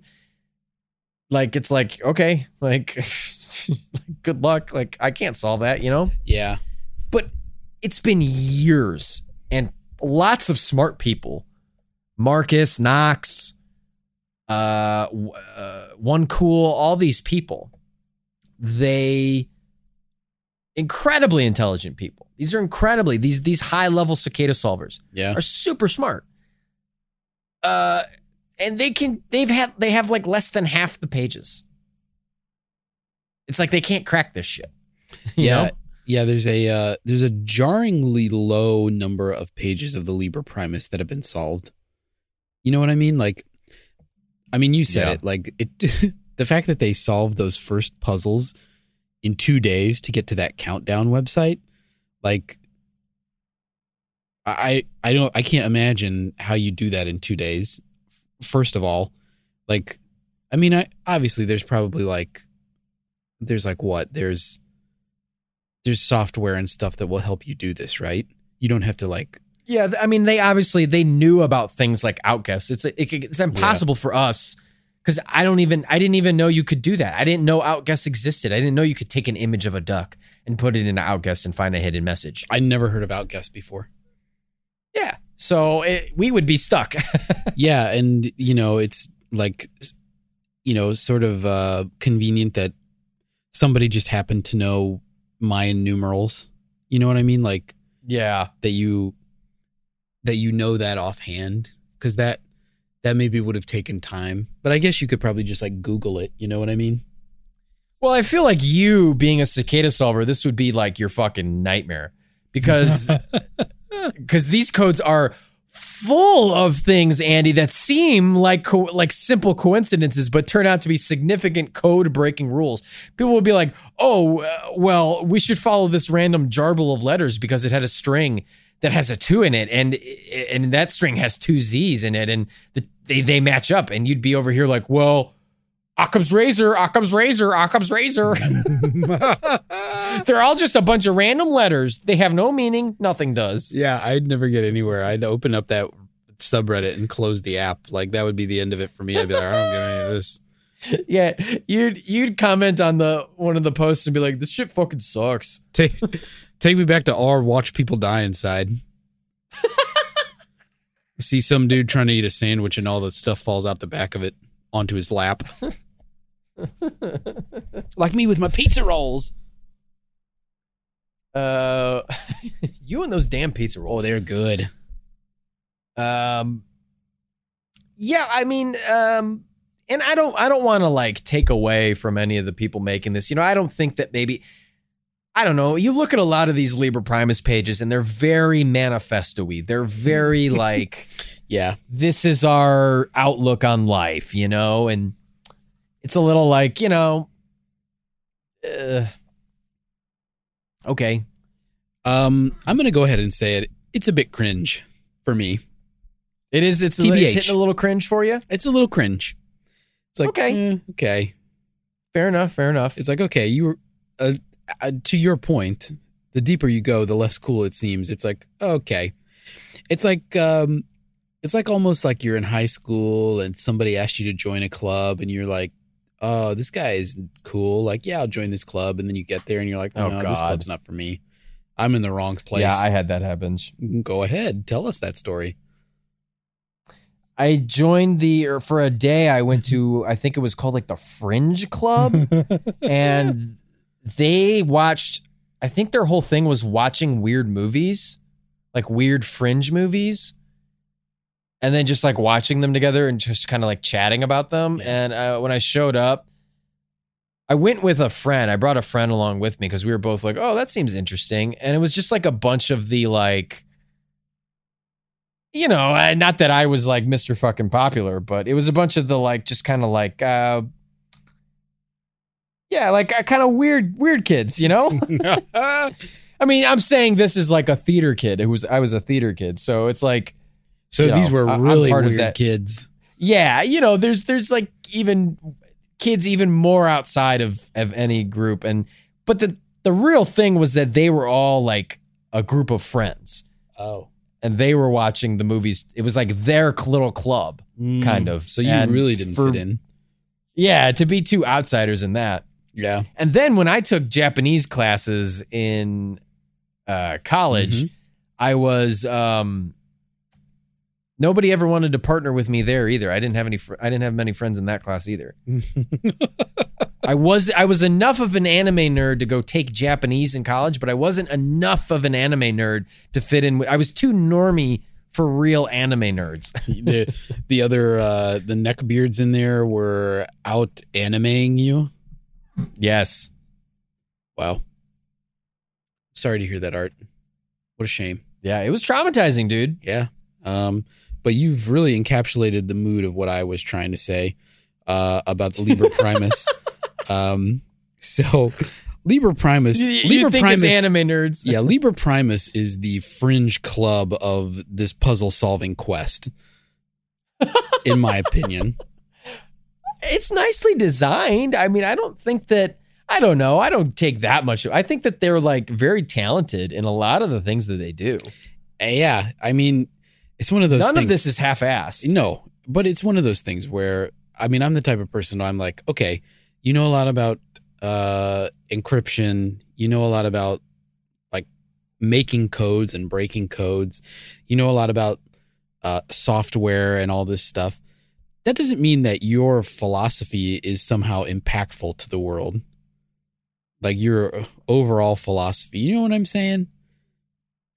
I think people Uh, yes and no. I think some people treat like, oh, because you're smart about something, like, oh, we should listen to what you say. Mm, not always. I don't think so.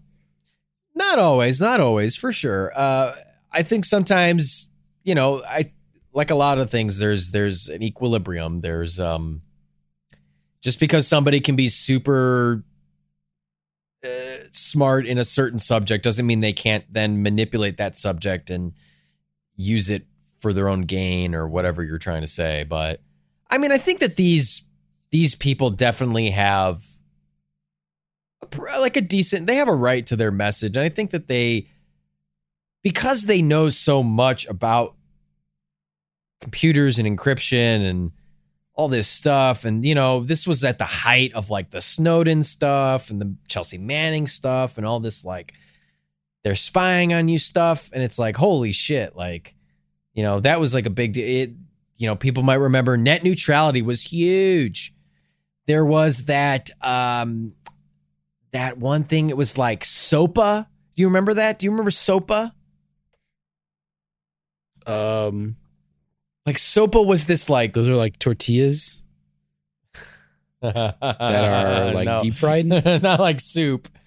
Oh, yeah, soup. uh let me s- stop online piracy act was a controversial united states bill introduced by us blah blah blah combat on online infringement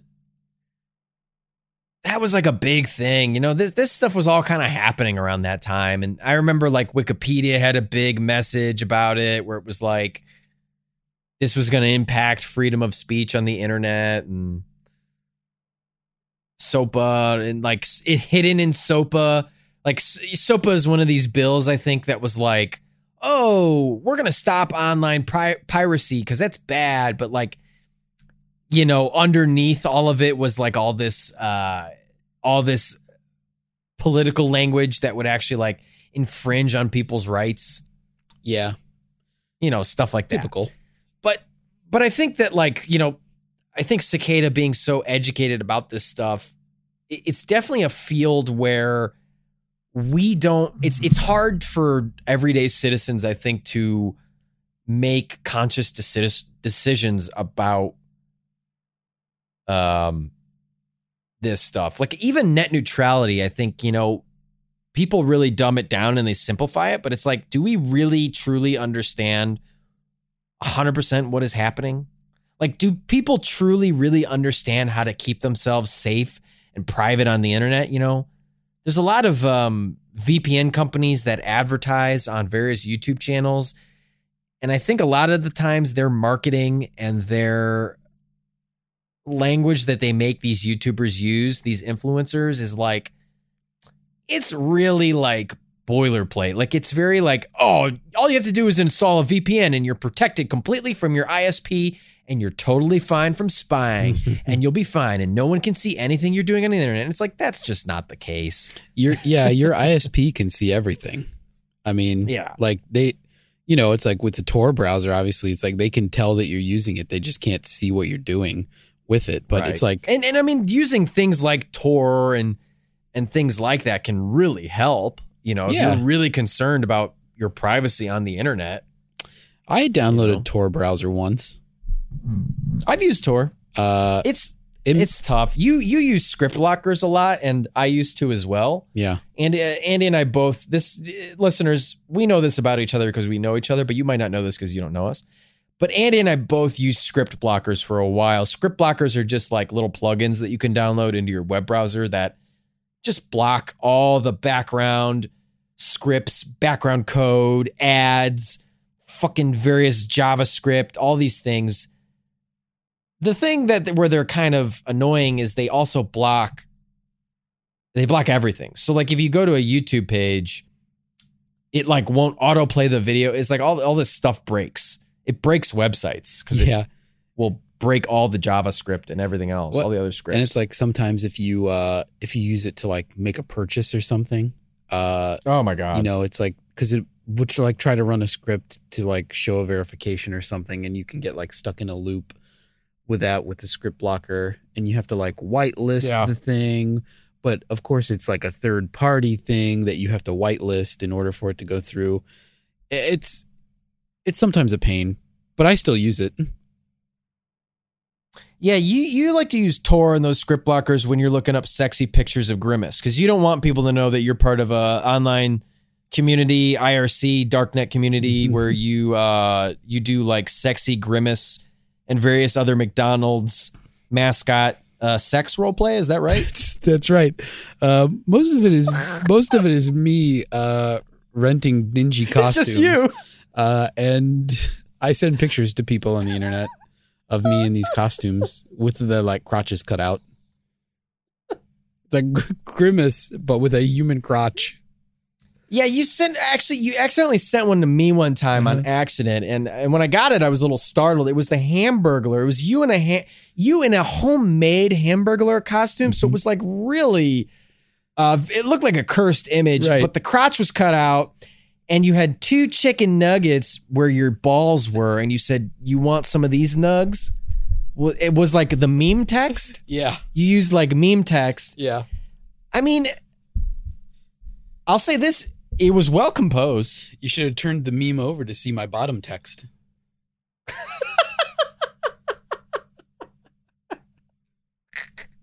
Yeah, you actually though. Here's the thing, though, Andy. I will say this: it was well composed and it had good lighting, but you should really Photoshop out the watermark that says "Made with Mematic." That's a stock image now. Uh, it's a stock image Yeah, now. yeah, I uploaded it to Shutterstock. Um, but I don't know actually if I 100% agree with you. I, I mean, I, I think that these folks, what I'm trying to get at is I think normal people don't have the computer knowledge to necessarily make informed decisions on how to protect themselves. You know, in real life, if you want to protect yourself in the court of law, you what do you do? You get a good lawyer. You know, you want to protect yourself if you're being sued, you get a lawyer. You want to protect yourself uh you know, your your house, whatever, you get a weapon or you get an alarm system or whatever you do. You want to protect your you want to protect your your car, you buy the best you oh, you look up online reviews, you buy the best weather mat to put on the floor of your car to protect your car, right? But with like computers, I, I don't fucking know. Like I don't fucking know if what they're looking at if I'm being watched? How do I know? I don't. I mean, I have no. I'm trying my best, but I have no idea. Um, well, maybe I should clarify. I'm going to say I agree with you uh, on what you're saying. I think that um, privacy is is super important, and I I agree with the the aims of Cicada. Right, okay, I see. What you're, okay, yeah, yeah, yeah. and you know i think that you're right it's it is hard as a consumer to sort through because you know who's who's really reading all these agreements that you agree to when you use Oh my god. any service on the web and it, basically all you're agreeing to is that almost every bit of data that you put into their website that they'll probably sell to some third party to market you something um, Yeah. which is like i mean that's that's what makes like companies like facebook so valuable is that they have so much data on people and that's what they sell that's their product at the end of the day is is they because they don't charge to be on the website if it's free to sign up, baby, you're the product. yeah exactly uh that's so true i think that i'm not I, I don't i don't disagree with their with their aims and their goals it just that liber primus is kind of douchey to me You're saying that these people are obviously. eh, Correct me if I'm wrong. Is this what you're saying? I'm going to put these words in your mouth, you dirty little pig. yeah put your nugs in my mouth You're saying it's obvious that these cicada people are incredibly intelligent, talented people, I want to say But they're they're you, go ahead. but they are, and they have obviously like, they have um, they have uh benevolent means. They have uh admirable ideals that they want to spread about privacy, anonymity, blah blah blah, censorship. Mhm. But you're saying the fact that they use all this power to make the Liber Primus instead of making a tangible piece of software themselves or education program for people on how to protect themselves. You're saying like like the Liber Primus is just kind of like a really kind of like Uh, okay, we get it. Your cool little manifesto. How about you actually like do something practical and help me out? I you know? yeah, actually I couldn't have said it better than better myself. It's like, could you just make a fucking website that tells me what to do to keep safe on the web? For God's sakes, like You obviously know how. Nordic runes, give me a break. Like and then it's it's a manifesto. it's like, okay, we get what you're after. Like you already said that. It's already leaked. Everyone already knows it. You don't have to make a book about it now. Come on, just like Adherence, man. We're all just fucking cogs. yeah. yeah. Huh. Huh. You you you rebel against society, yet you participate in society. Checkmate. Checkmate. It's like, uh okay. Thanks. We follow dogma Guess so I'll stop we can existing. be long and be right, or we follow reason so we can be long and be right. There is nothing to be right about. To be long is death. It's like, okay. Should I get it? Which VPN is the best? Like, just Yeah. what? What? How do I? How do Sir, protect this is a Wendy's. Sir, this is a Wendy's. Can you just order something, dude? Like It is the behaviors of consumption, preservation, and adherence. All right. Do you want friggin' spicy nugs or regular nugs? I don't know. You're not even supposed to be inside the Wendy's. We're quarantined. You, you can only use the drive-thru. What are you doing here? Get out. this guy he just keeps showing up and he only wears a hoodie and he just plugs his computer into the wall and uses our wi-fi He's wearing a Guy Fawkes mask, but I don't think it's a mask. It seems like it's fused to his face. So yeah, you said it. You said it better than I said it, Art. That's that's exactly what I where I'm going with that. Is that i think that's fair. I think that's fair. You know it's like all all of this despite you know it's like if any of the testimonials are to be believed from people who were involved with cicada and are not involved with it anymore it sounds like they were doing like cakes. Sounds great. Uh you know obviously it was unfinished when they shut it down but if it's finished now that's great. Yeah they, don't seem very successful. That's yeah that's what i'm saying. It just their their whole recruitment cycle did not work well. High turnover.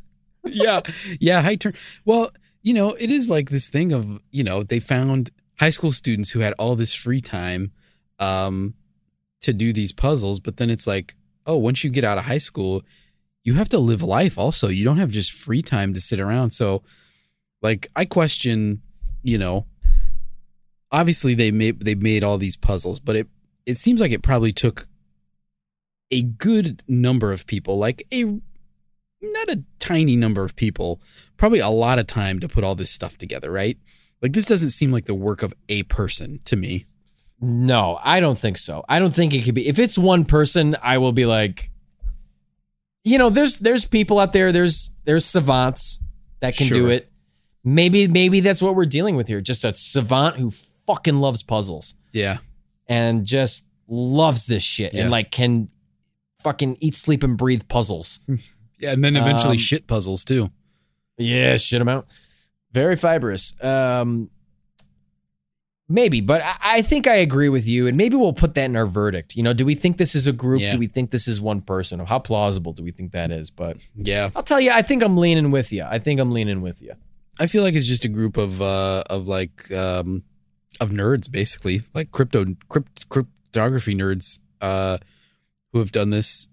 Like I kind of believe I kind of believe the testimony is Wanner and uh the other uh people that they've talked to post that first recruitment wave or in the second recruitment wave. You know what I mean? Like I kind of believe their their stories. Like it doesn't Yeah. seem I mean, Nothing about Marcus it has seems- no. yeah. Yeah, Yeah, I think he, he has nothing to gain from lying. He's still working on the Liber Primus. It's like, Yeah. why the fuck would he still be sitting here working on something that he lied about? and you his know? and his story's not particularly interesting when you think about it. It's like, oh, we worked on this software. No. It was kind of a burden on a lot of people, and so they stopped working on it. And then I was left alone, but I was pretty overburdened by it. I asked them to get more people. They never said anything about it, but then they started recruiting, and then they shut the whole thing down. it's like it's not. I mean, it's not a particularly good story. I'm not. I mean, I'm not saying that he's got a bad story, but you know, if you're going to go public with a story, like it's not super interesting, you know. But it, Yeah, I mean, it he's one of the seems few who's like, here's my name, here's who I am, here's where I go to college. Everyone else is like, this is my fucking online moniker. You will never know who I am. Yeah, it's funny that that tech guy, one of the other like teenage solvers who was uh was friends with Wanner, won't even like give Rolling Stone his full his full username because he's like so paranoid. And it's like they made it seem like yeah, in the I mean, article that he you know, got more paranoid doing this thing than he was before. Like that they're watching, and that people started disappearing. Was something happening to them? I'm not kind of. I'm not really buying that because it's it's just so speculative. Nobody's like, oh yeah, somebody Yeah. wound up dead. Yeah. you know, I think this this was in the uh, Great Big Story YouTube series. Mm-hmm. Um, there's one part where all the cicada solvers are talking about like Nox. This this van shows up at Nox's house in Canada, and is just parked outside his house for like literally three months, Mhm. and none of his neighbors. It's none of his neighbors' van. They all thought it was his van. Yeah, And he's like, you know, they're joking like, "Oh shit, they're watching you," and it's like maybe, like yeah, a lot of them seem to think that like if you start searching for the right stuff uh you're going to end up on a watch list somewhere mostly because they just want to monitor you and see if you're someone that you can be an asset to them you know like right. if you get if you get high enough involved in the cryptography and steganography uh game you know just like anything else you might get hired from it you know if if you're like a fucking master cryptographer yeah of course the NSA wants you cuz the NSA gets to play with all the fucking like the craziest cryptography tools and craziest spy tools i mean Right. they're doing shit that is like everyone was freaking out that like the NSA could like uh that fucking NSA technical director gives an interview in that four part series and it's so funny because he's like he's so um not like pompous but he's so like uh Matter of fact, like yeah like matter of fact and like kind of almost a little s- proud and self-centered about what the NSA is capable of. Yeah, like at one point he's like yeah yeah you know all that when all that snowden stuff went down it was like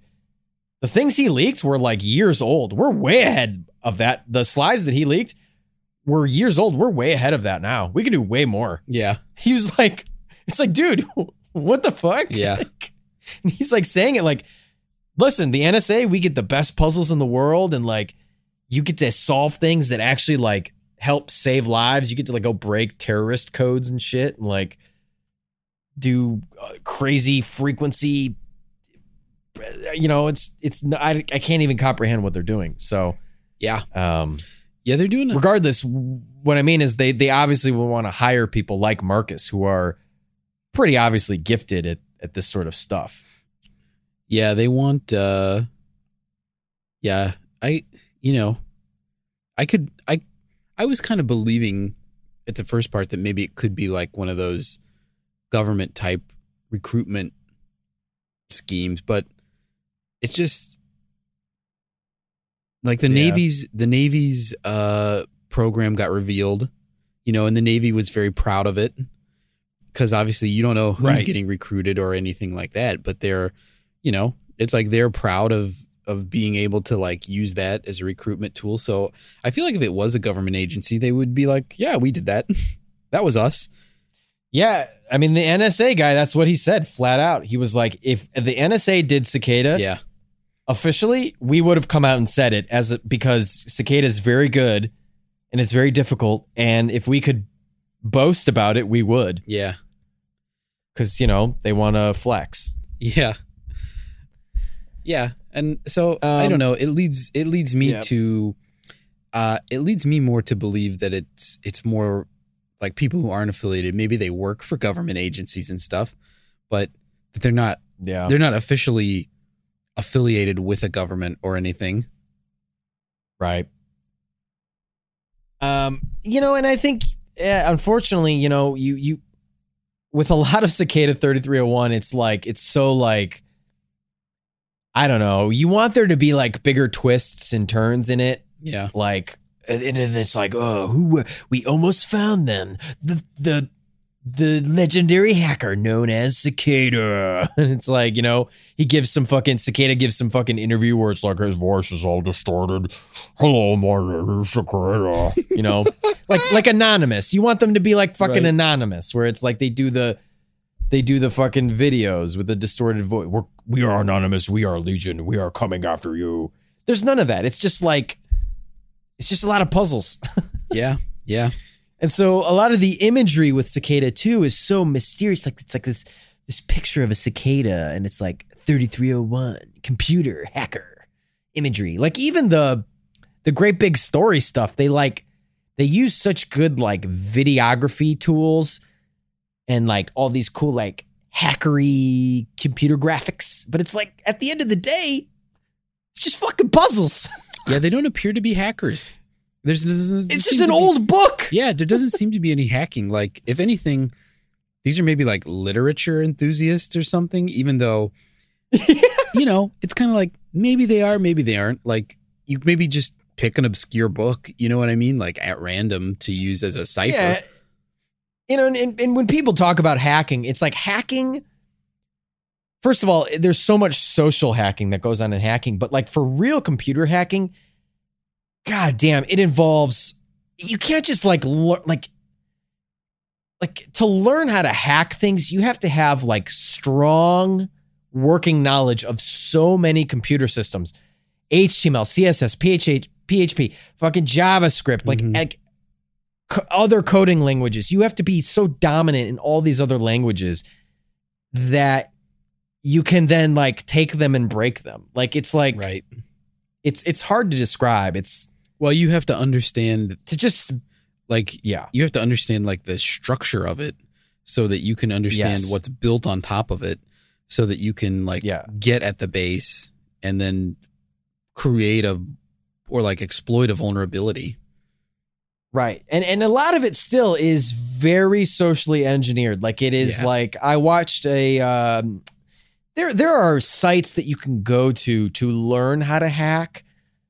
These are simple like simple hacking tutorials, but it's like you you kind of like VPN into their it's it's whatever. I'm not gonna we already bore people too much in this episode with numbers. I'm gonna bore you with how to log into some fucking hacking website.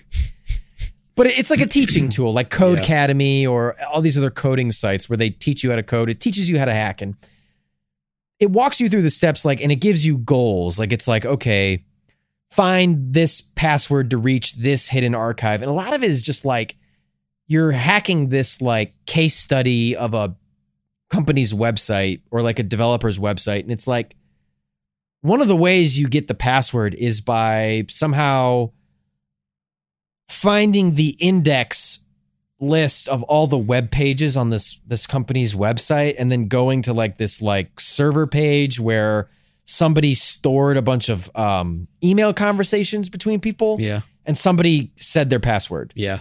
in the email conversation. And it's like that's how you get one of the answers on the hacking site because social hacking is still like you know, one of the it- it- like people people are the things that Right. are easy easier to hack. Because it's like if the real scenario, that page doesn't exist, the hacking becomes way, way, way more complicated. Like Right. it's like that's complicated enough for, you know, a Chad like me. Because I'm not an egghead. yes, But of course, you know, without that without that email thread, like it's that that makes it like that ramps up the difficulty a lot. it's like the difference between having to like force a lock open as a thief or smooth talking your way past the sexy uh, you know the sexy fucking uh, receptionist and you smooth talk them and then they go and they open it up for you you know what i'm saying like a little fucking frank abagnale action Right. Yeah. slip them the necklace. I got this for you. This was this this hey baby, hey baby, hey sweetie cakes, honey baby cakes. See, Are you are easy you for us? Where are you? Are you at a bakery? like are you talking to baked yeah, dude, I'm at a bakery. I'm hacking a bakery. I'm trying to get free croissant. Yeah, I'm always hacking off in the bakery. Um I'm hacking off at bakeries. it gets me so excited. I will say this: the puzzles of Cicada don't really hurt my head. Okay. Not because I'm a brainiac, because I am. I'm a freaking genius, dude, and you know that. Yeah, you're we're both geniuses. Yeah, you're freaking egghead, dude. No, we're geniuses. We're genius chads. We were both baby. We're not eggheads. We were We're both genius baby chads. geniuses. And yeah, were baby geniuses who turned it, who morphed into chads. Yeah. So we got both best of both worlds. like we, like we kind of said, the, the puzzles are beyond our scope of knowledge, right? Yeah. Like, but but once you kind of learn them, you're like, oh, that's neat. The thing that blows my mind is the scope of all this. That that one that like like some group of people could compose these puzzles that are still baffling highly and highly intelligent people. We kind of talked about that. But two, that there's all these people, man, from all over the globe that are like interconnected through this mystery. Like some of these dudes are in Bumblefuck, Nebraska. Right. Not the shit on Bumblefuck, but like, you know, it's the middle of nowhere. You don't and maybe I'm showing some of my big city bias here, right? Like we tend to think we're the center of the world. It's just like it blows my mind that there's like so many people who are like, yeah, I'm from like a town of like 500 people in Nebraska and uh I helped fucking like crack this weird internet mystery thing and I hang out with like some dude in Canada and some dude in Germany and this girl from the Middle East who can't show her identity and stuff like that. It's like, man, that's fucking wild, you know? You know, I actually think that probably small town people are more likely to be involved in something like this. Yeah, I mean, you you have a little bit of that small town knowledge. Because I'll tell you what, like if you're predisposed to this, you're probably pretty ostracized in your community. You know what I mean? Like if you're super yeah, that's true. duper into like computers and stuff, there's probably not a ton of people who match your, you know, you have this like weird mix of like skill and interest and just natural talent for it. There's probably not a lot of people who have the same makeup that are near you because there's just not as many people. So, you know, you you sort of become like a lone wolf and then you, you know, if you have the time, you can just dedicate your whole brain to that, you know, because you're not, Yeah. you know, you don't have a lot of people you can rely on otherwise. So I think it makes sense to me. And there's probably a social aspect of uh, of doing this that's that's alluring to some people Yeah, who yeah. are you know more rural. So I think I think it makes sense. it's just wild how crazy connected we can be. I mean, we've talked about this before, like even with like streaming and stuff. It's just you can watch people all over the world doing stuff. You know, it's kind of crazy. Yeah, if you ever step back and just like think about everything that you're able to do, uh, it's it's pretty nuts, really, when you consider it. You know, it's like and again, that's why I think cicadas' ideals, maybe not their practice, but their ideals are admirable Mhm. because, you know, I think a, like the internet, especially, is such a powerful and important tool in the future for the spread of information. yeah, You know, yeah. I I do find. Let me ask you this. I mean, since we're on this topic right now, uh, isn't it a little bit hypocritical of them also to say, you know, privacy is key, but also censorship harms everybody. So it's kind of like, well, I don't know. It, I guess it's an interesting question. Can you have privacy and also not have censorship? Like, isn't privacy necessarily Yeah, I mean, censorship? Yeah, this is like some Buddhist shit you're dropping, Dude, on me if they're gonna freaking Um, drop this runic fucking manifesto on me, I'm gonna hit back with some philosophy. Okay? Oof.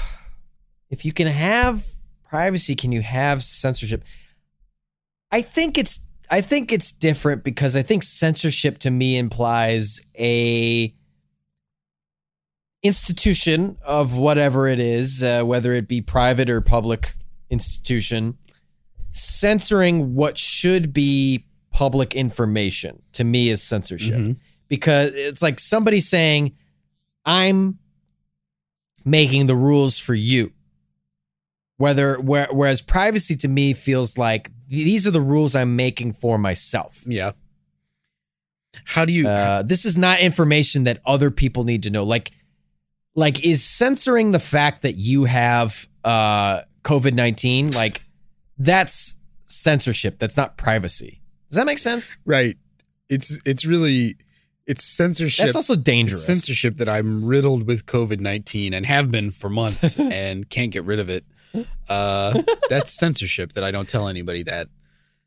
Well, here's the real question though: I mean, that's a bad example. Who Yeah. draws the line though between what's information that should be publicly available and what's information that should not be publicly available? Oh boy, yeah. and how do you determine I don't which, fucking- what oh, information is what? You know?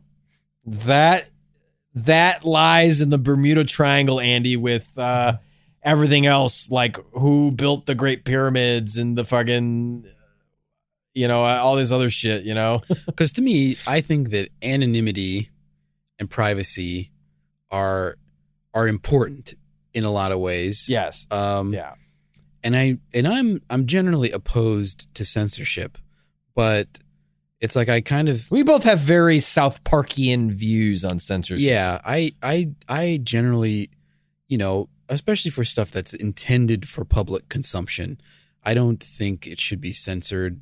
Uh, typically, the America especially has a very like I don't know, we have this like obsession with censoring um sexuality, but we boy, do we not give a shit about censoring violence in any way shape or form. Like yeah, anything related to sexuality or uh, naughty words. And you guys, you Bunk Funkers know me. I, I have a potty mouth and I love me some naughty words. I was very lucky to grow up in a household where swear words were not demonized. I mean, you know, anyway, um, I'm getting off track. What was I saying? you were talking about how much you love saying naughty words. Oh, fuck yeah, dude. You were saying that uh, there's a lot of in the United States. There's a lot of censorship around uh, sexuality. public consumption public consumption that's what you were talking Right. about yes we loved to censor titties and penises and fucking uh, big honking hairy bushes and uh, we can but we show butt cracks oh butt cracks are cool Butt cracks are a okay. um, so many shows in the United States feature plumbers prominently oh yes with their cracks The plumber hanging trope. out.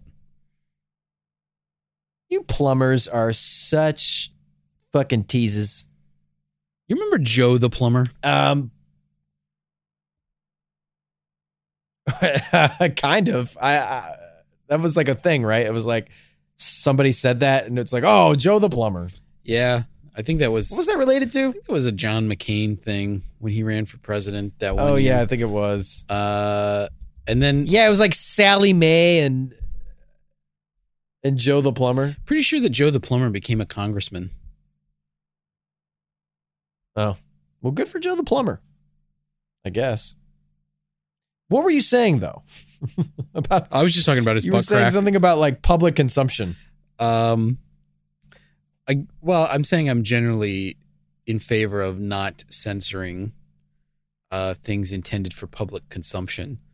Um, Right. you know, I guess it's like it's one of those things though, it, where how do you draw, you know, how do you draw the line between what stuff that should be and shouldn't be private, you know? Right. Cuz I cuz I I mean, obviously, we run a conspiracy fucking podcast. It's like we're obviously interested in what is taboo and not meant to be public knowledge. What people believe is is censored knowledge in a way. right. This could be Mr. Bunker's censorship time podcast. yeah, could be.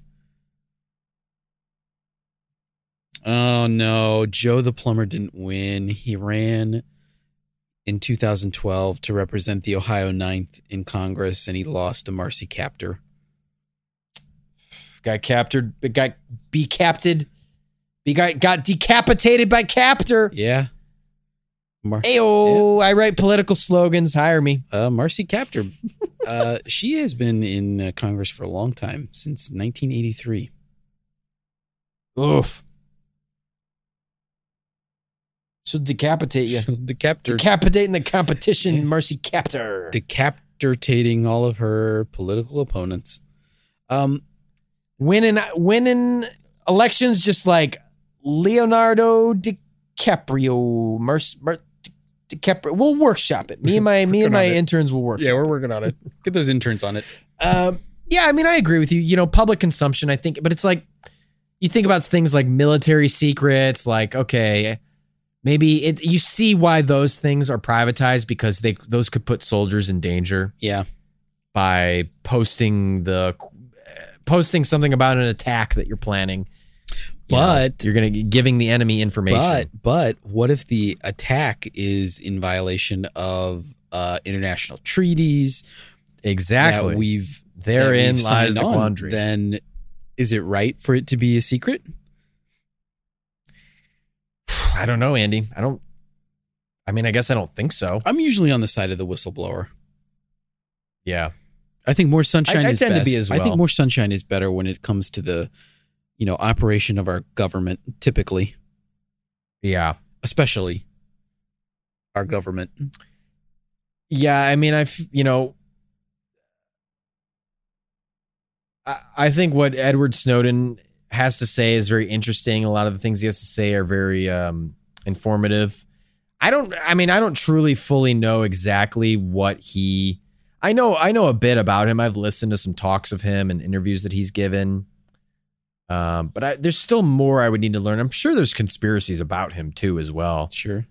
Um, I know a little bit about his recruitment process and how he got recruited into the NSA. Again, much like Cicada, it's kind of like just like a, it's not really boring, but it's a little boring. he just kind of like worked these like, just sort of worked these. He was always into computers and he worked these government jobs until eventually he got involved with the NSA. well, you know, I think it's The thing. way he smuggled the information out is very interesting to me because he used a Rubik's cube. Did you know that he he he hid a very tiny thumb drive? You can pop out you can pop out a uh, the center capsule of most um, decent Rubik's cubes, especially like uh, non Rubik's brand Rubik's cubes. And he hid, I think, a little, or he just hid it inside of his Rubik's cube. And he got it past security because the security were always like they always knew he was the Rubik's cube guy. So, and uh, can I just say this though? I just have to flex for a second. yeah. I think the Rolling Stone article says that Marcus Wanner can solve a Rubik's cube puzzle in a minute. Yeah. Here's the thing. That sounds impressive. Oh, here we go. You know, here's the thing, bunk funkers. You're listening to a guy who can solve it in 20 seconds. So, you know, versus a minute. I mean, uh, you know, listen. Cicada, Eh, you know 3301 if you're listening. What am I trying to say? You know? 3301 if you're listening. Listen, Marcus Marcus has a lot on me. There's a lot of things he can do that I can't do, but hey, Rubik's Cuban, not one of them. and we applaud you for that. I mean, do you feel like if you knew Marcus Wanner that you would be friends with him? I don't know. I don't really know him. Uh, I, mean- don't. I don't know if he'd have anything in common with me at all. He was a because Boy Scout. From what I've seen of the videos I've watched of him, he just seems like a dude who is into computer science, um, and is into cryptography puzzles, and um, I think he's very politically active about his sector and in private. I think he's very passionate. He, he like Cicada, he's very passionate about privacy, censorship. They show like him working at his little computer and he's got like a big sticker across his computer that says like war is big business and stuff like that, you know, and other like Yeah. privacy bumper slogans. That being said, uh, you know, a lot of the times people who are into computers are also into video games. So if he's into video games, I'm sure we could find some common ground. I mean, here's what he said about himself growing up. I I'm likable, on a lot. Andy. I'm likable, despite but we you said I'm likable. Okay, I I I I'm I'm I'm capable of making at least a handful of people like me. He said, I missed out on a lot. I didn't get out much. That sounds like you. Yeah, he did say that. He had a very uh, sheltered home life. He was raised, he was homeschooled in a very religious house. And a lot of his life, his everything in his life was monitored by his parents, Yeah. including his computer time. And he had to beg his parents and apparently work very hard to even get a laptop. And, you know, Well, what does he do with his laptop? Uh, you know, goes and fucking solves a big secret code and gets involved in a uh, secret society of code breakers working to develop programs at the age of 16. So there's your parenting tip for you. Don't shelter your kids All from I'm the internet. say is that he was he's a sheltered Boy Scout uh, who, as soon as he got his own computer, started going on 4chan. I mean, if this isn't your soulmate, I don't know what is. I don't know what you're talking about, Andy. Uh, you know, I visited a few Taiwanese knitting forums myself in my day, but uh, Who hasn't? I, I, I, I, I have no interest in a lot of tech and technology. I mean, I'm sure. I don't know. You're making me think about myself and how I could make friends with somebody. and now I just want Marcus Personally, Wanner to be my friend. Marcus, if you're listening, look him up. Uh, personally, myself, I love knitting uh, topographical replicas of Taiwan.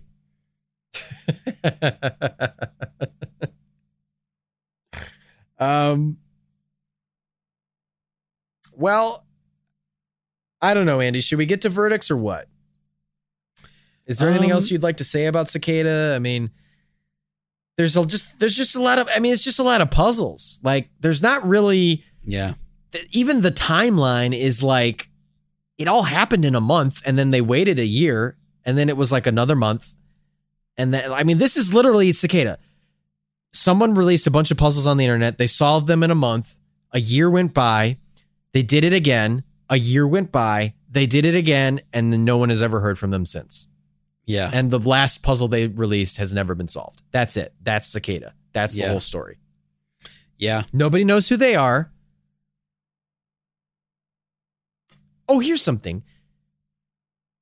On that released email that that everyone quotes about where they talk about their ideals, they Mhm. do make a note of how it's interesting that Cicada mentions like we're we're into like uh we're into freedom of information, all this stuff, but then the email, the first thing the email says is private information do not share with anybody, Right. which kind of go lends itself back to your point about are these people hypocrites? Yeah. I mean, it does come off as a little hypocritical. That being said, of course, these emails are still alleged. But um it it does come off as a little hypocritical to be to be freedom of information, but then also be like, you can't work with anybody. We only want the best of the best, you know? I don't know. Right. Yeah. There's It's their private recruitment tool and their private puzzle. So is it really they can do it how they want to do it, but I think there are there's an argument to be made about how they conduct that, you know. I don't know. yeah, I agree. I think, you know, it just comes off as a little bit hypocritical because it's like, you know, Yeah. although, I mean, so what if they skew more toward the privacy side? You know, who knows when they say, you know, when they say that information should be free and free of censorship or whatever. It's like, who knows what they're actually thinking of when they're saying that? Yeah. I think when they say that, I think they they kind of are usually referring to like government information. Like Yeah. it should be free flowing. The the people should have all the necessary means to make informed decisions in their life. The the populace should be well informed. Um and private citizens should be able to keep their privacy from their government if they feel even if they're not doing anything wrong. Right. Yeah. And I think I agree with that. It's just like it is a little bit because of the way that they've set it up, their exact goals and stuff are sort of vague, right? Yeah. It's like we have those three kind of like key statements that they make that, you know, privacy is important and you have the it's an inalienable right. But Right. that, you know, censorship should be limited. It's like, well, what does it mean? You know, what are you what are you talking about exactly? Cicadas 3301 is like a lot of great ideas uh, with very poor implementation. I think that's fair. Thank you. Well, uh, I mean, if there's anything else you want to bring up here, Andy, otherwise, I think we could get to verdicts. Yeah, I think we can get to the verdicts here. I'll I can, I can Um, throw down some verdicts for sure.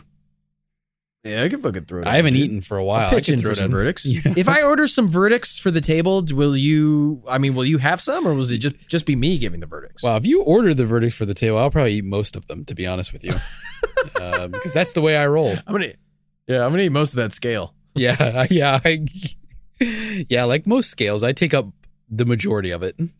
okay, all right. You said it. Yeah, All right, here we go. Uh, lay on. do me. I think it's one person versus multiple people? I think Okay. highly plausible it is multiple people. Okay. I think this Highly is plausible. multiple people working together. Who do I That's- that's- think? That's almost case confirmed, bunk funkers. That's very Almost case on confirmed. plausibility. You're not going to get a case. I'll tell you this right now. You're not going to get a case confirmed or a case closed out of me. Yeah, yeah, I agree. Not on this topic because there's just not a lot to go on. They're very good. Yeah. I mean, you got to give it to Cicada to to do something like this to create a puzzle and never see it solved for years. Yeah, really takes an iron discipline and an iron will because you got to think i don't know. that would eat me inside. I'd be like come on get the fucking puzzle. Why don't you guys get it? Oh you just have to fucking put that rune there. Like oh come on. Ooh, you dummies. because you know cicada could be monitoring everything they're doing. It's not like you know i don't know not everything but like if if the cicada solvers are going to make any leeway in anything they're going to publish it they're going to post about it so that people can go and confirm it Right. Um, Yeah, it's so you- almost like I don't know. To me personally, I. I would feel, I would feel eaten up alive that nobody could solve my puzzle. So I really Wow. do. I do. My I here's your Artie tip of the hat of the night. Artie's tip of the hat with a hat. to Tip of the fedora. to the s- tip of the fedora. tip of the fedora to the to the cicada 3301 group. Uh gr- incredible discipline there to not communicate whatsoever with anybody. so if you have a surprise for somebody, can you keep it a surprise? I can, but I mean, It tears you up inside. uh, I get really antsy if I'm like hiding from somebody and I'm like uh trying to like, you know, scare them in a playful way, not in a creepy way. Um you ever get that? Like you get really antsy and then you kind of have to like pee? no, no, You don't get that? Just me? Nah, I'm a stone cold killer. Uh, I'm a fucking trapdoor spider, dude. I live Yeah, for this dude. shit. I love hiding. I fucking burrow underneath the carpet in my bedroom and I fucking popped out, scared the shit out of my wife. She almost had a heart attack. She had to go to the hospital. Didn't matter. I was covered in floor I was covered in floor, covered in floor. staples as well. Doesn't matter. Got all scratched up on my arm. Doesn't matter. I won. I won. I scared her.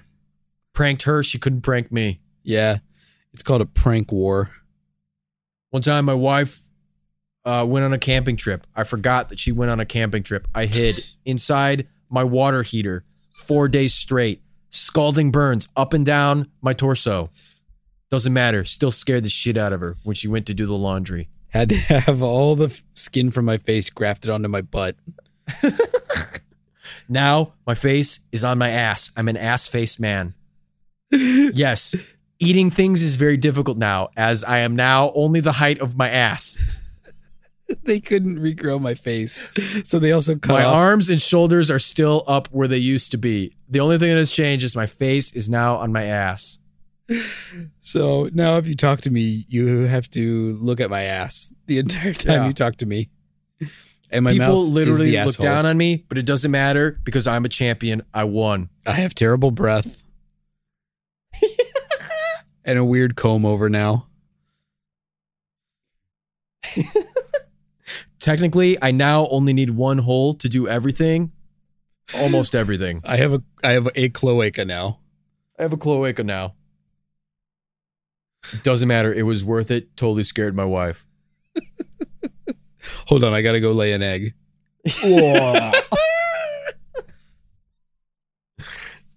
So, That's right, I do the eggs now. big question yeah. What is cicada? What do you think cicada is?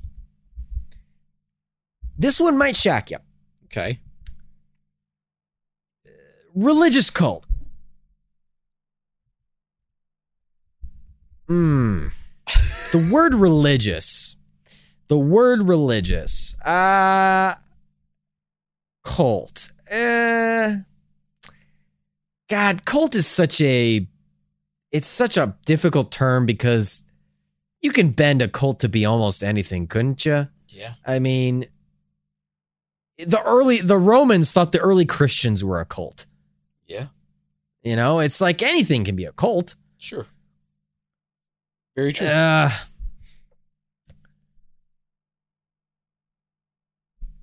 religious cult. I mean, there's obviously a very strong dogma. I'm going to go with plausible minus and a half on that. I don't think they're a religious cult. okay. It's fair. Government agency, plausible minus minus. They're not a government agency. They might have ties to the government. They probably do in some ways. Um, are they a group? Are they the cypherpunks of Berkeley, UC Berkeley? Are they the cypherpunks? Are they a branch of cypherpunks, descendants of the cypherpunks, the cypherpunks 2.0? Plausible plus plus. Wow. I think Cicada 3301 is an offshoot and or is the cypherpunks of Berkeley, UC Berkeley. I think that's where they got the name and the imagery. That's where the inspiration comes from. It's too it's that evidence is too coincidental to pass up. I think their ties line up together. You know, they have the same ideals. That's who I think they are. Wow. Okay. That's my verdict. You heard it here first, folks. Uh art going cypherpunks. Um all right, so my turn for a verdict here. Uh so starting off, uh let's see. We started with um is it one person versus multiple people? Um I I I gotta agree with you. I mean, I'm not gonna I'm not gonna get to case confirmed, but I gotta say, highly plausible to me that this is this is multiple people. Uh, it just you know the worldwide placement of the posters and stuff just leads me obviously to believe that there's more than one person Yeah. involved in this. The complexity of the puzzles, um, but there's always the possibility this could just be one really skilled person doing this. But to me, it just seems more likely that it's probably a group of people. Um, So what is cicada? A religious cult. Um yeah, I kind of feel the same way that you do, Art. Uh that like cult is sort of an amorphous definition. Uh I think they're I think they're pretty cult-ish in the way that they're going about things. But yeah. I don't think that it rises to the level of like that because this is almost saying that that's the purpose of it that it was started to Right. be a cult and I really don't feel that so I'm giving that like plausible smidge Yeah, I think that's fair. And I think, too, frequently with cults, they center around uh, a highly charismatic leader who wants followers, whereas Cicada do the exact opposite, where they uh, have almost no personality. There is no leader, and they don't want followers. They want highly intelligent people only. yeah the the cult and they have no real clear gain or Yeah. anything like you know cults usually have some objective and their objective is is fairly amorphous too so And it's usually to take multiple wives. yeah yeah that is uh, the goal of a lot of cults yeah um so i'm just not feeling i'm gonna say plausible smidge on the cult um Fair enough. Fair enough. Is it uh, some sort of government organization? Uh I don't necessarily feel like it is exactly. You know, I, I'm going to give it plausible minus, I think. Uh That's fair. just A little, a little higher than I expected, but fair. Yeah, cuz I I don't know, it's like it it could be. I mean, there's some precedent for it, but I think the depth of of what's uh what's what they've gone to just again, it goes back to the aim of it. Like what would the government be trying to accomplish with this at this point? You know? It's it's just a weird pattern Yeah. to me if this is some kind of recruitment tool. You know, Right. it's, it just seems weird. But you know, who knows? Maybe it's really like a Gonzo uh, job interview or something, and there's way more to it than you know what I think. But it seems seems less likely, I guess. Uh, and then uh, cypherpunks. Um, is it an offshoot? Is it maybe some of those people? Uh, yeah, I think the coincidences are there uh, that seem more than coincidental to me. So I'm going to go very plausible on that this is that this is either you know a continuation of the cypherpunks work or it's uh some kind of a they've drawn inspiration from it no doubt if it's not an actual continuation Oh yeah. so I think this is like the modern version of the cypherpunks. Um, and that's really how I feel about the whole thing is that it's it's a group of people who are dedicated to uh something and they've made it like a really they've got a really complicated way of getting to it. Um, but I think they're all just a bunch of like-minded. This is what I feel the most. You know, it's just a bunch of like-minded people, uh, not affiliated with anything specifically, other than their own beliefs in what internet usage, I guess, should look like for regular people. Yeah. Well, I think some very fair takes from Andy and I. Uh, but hey, bunk funkers, you let us know what you think. Yeah. Use the hashtag um, uh, Bruden. I got Broodtude. Wait, what? Broodtude. Broodtude? Brood. brood as in a cicada brood. Broodtude as in Like attitude. Attitude. Like you got broodtude. Yeah. Okay. That works for me. okay. Broodtude. Were you hoping I would come up with another one? I don't know. It's fine. Hey, bunk fuckers, it's getting late for Andy and I. We're getting sleepy. Oh yeah. Uh, uh, listen, uh, use the hashtag Broodtude. Uh, you can find us at Mr. Bunkerpod at Twitter, uh, at Mr. Bunkerpod at Instagram. You can uh, email us, MrBunkerPod at gmail.com. Find our website, MrBunkersConspiracyTime.com. Tor browser, not needed. Or use Tor. Either way.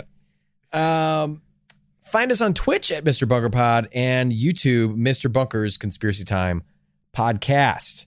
Now, Andy, real quick, yeah, yeah. as I know this episode is getting long and it's getting late, but I challenged you to come up with your cryptography slash hacker group name, and it needs to be much like cicada, something plus a number. Right. So I thought about this a few different ways. Um, art like I like I typically do, and I started to think about, you know, like the reason that it's cicada thirty three zero one is is because the cicada is uh this like I guess like a private kind of insect, right? Uh, it burrows in Yeah. the ground. It's kind of hidden hidden away. It only appears on prime numbered years, thirteen or seventeen years. Um, and you know, there's also 3301 is a uh, 3301 is a prime number. Uh, these people love prime numbers, and It's a prime number forwards and backwards. yeah, yeah, true. Uh, 3,301 and 1,033 are both prime numbers. And um, so, you know, I started to think, well, the name kind of encapsulates a little bit of knowledge about what their philosophy is. So I started to think about it. Like, if I was going to have a group like this, what do I value on the internet? I value speed and I value uh, reliable delivery of pornography. So um, I would be, if I had formed a group, I would be carrier pigeon, um, one, the fastest number, one. One. Um, wow.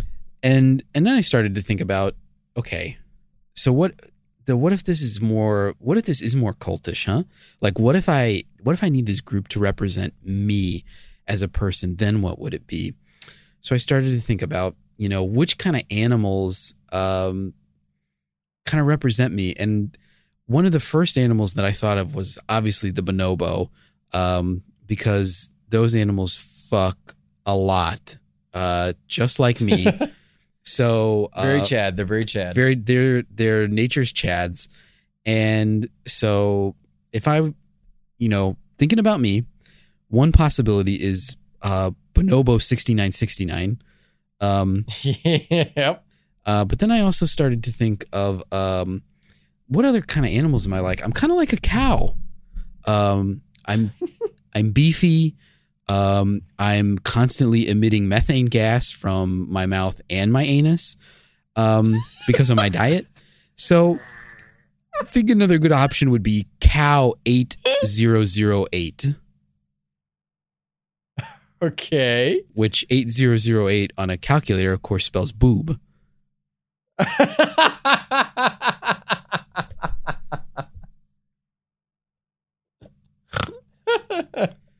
wow. so you know I, I yeah. You ever- if you that ever- definitely encapsulates you. Yeah. So if you ever want to, you know, if you ever, if I ever have to form a hacktivist organization, um, you know, check out, look out for those names because then you'll know it's me. Yeah.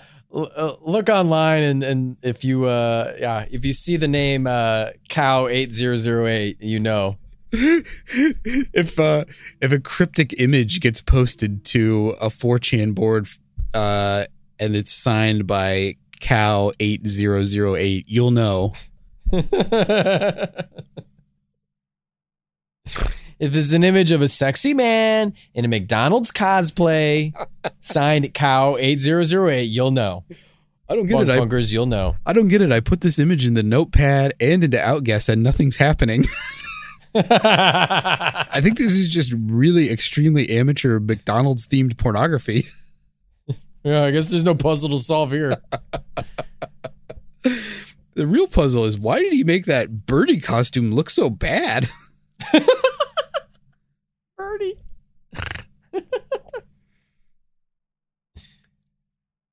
Wow.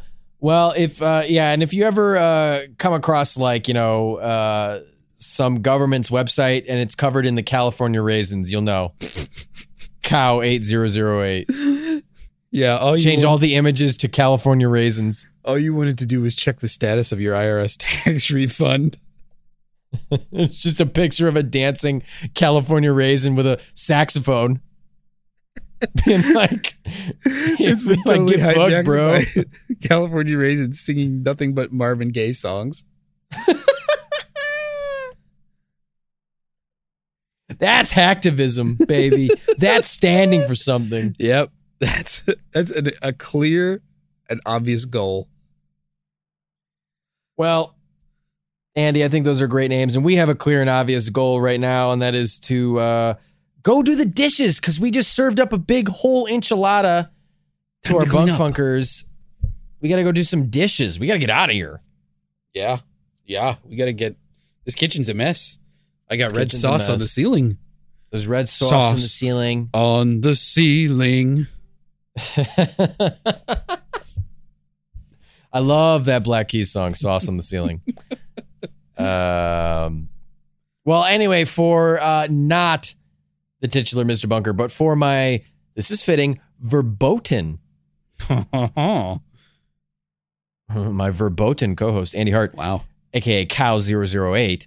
I'm Art Stone saying that was the whole enchilada. Beep bop boop.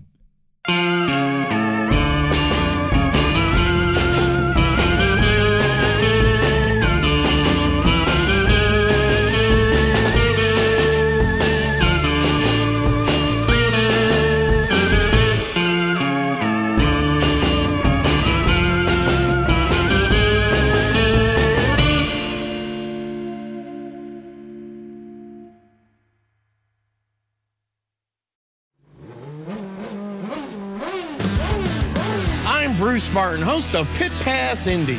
Each week, I go behind the scenes of the NTT IndyCar Series and introduce our listeners to the biggest stars of IndyCar, which features the Indianapolis 500 as its cornerstone event. The men and women that compete in IndyCar may be the bravest athletes in all of sport, as danger lurks around every corner. They are able to look danger in the eye without flinching. That is why the NTT IndyCar Series features the best racing on the planet.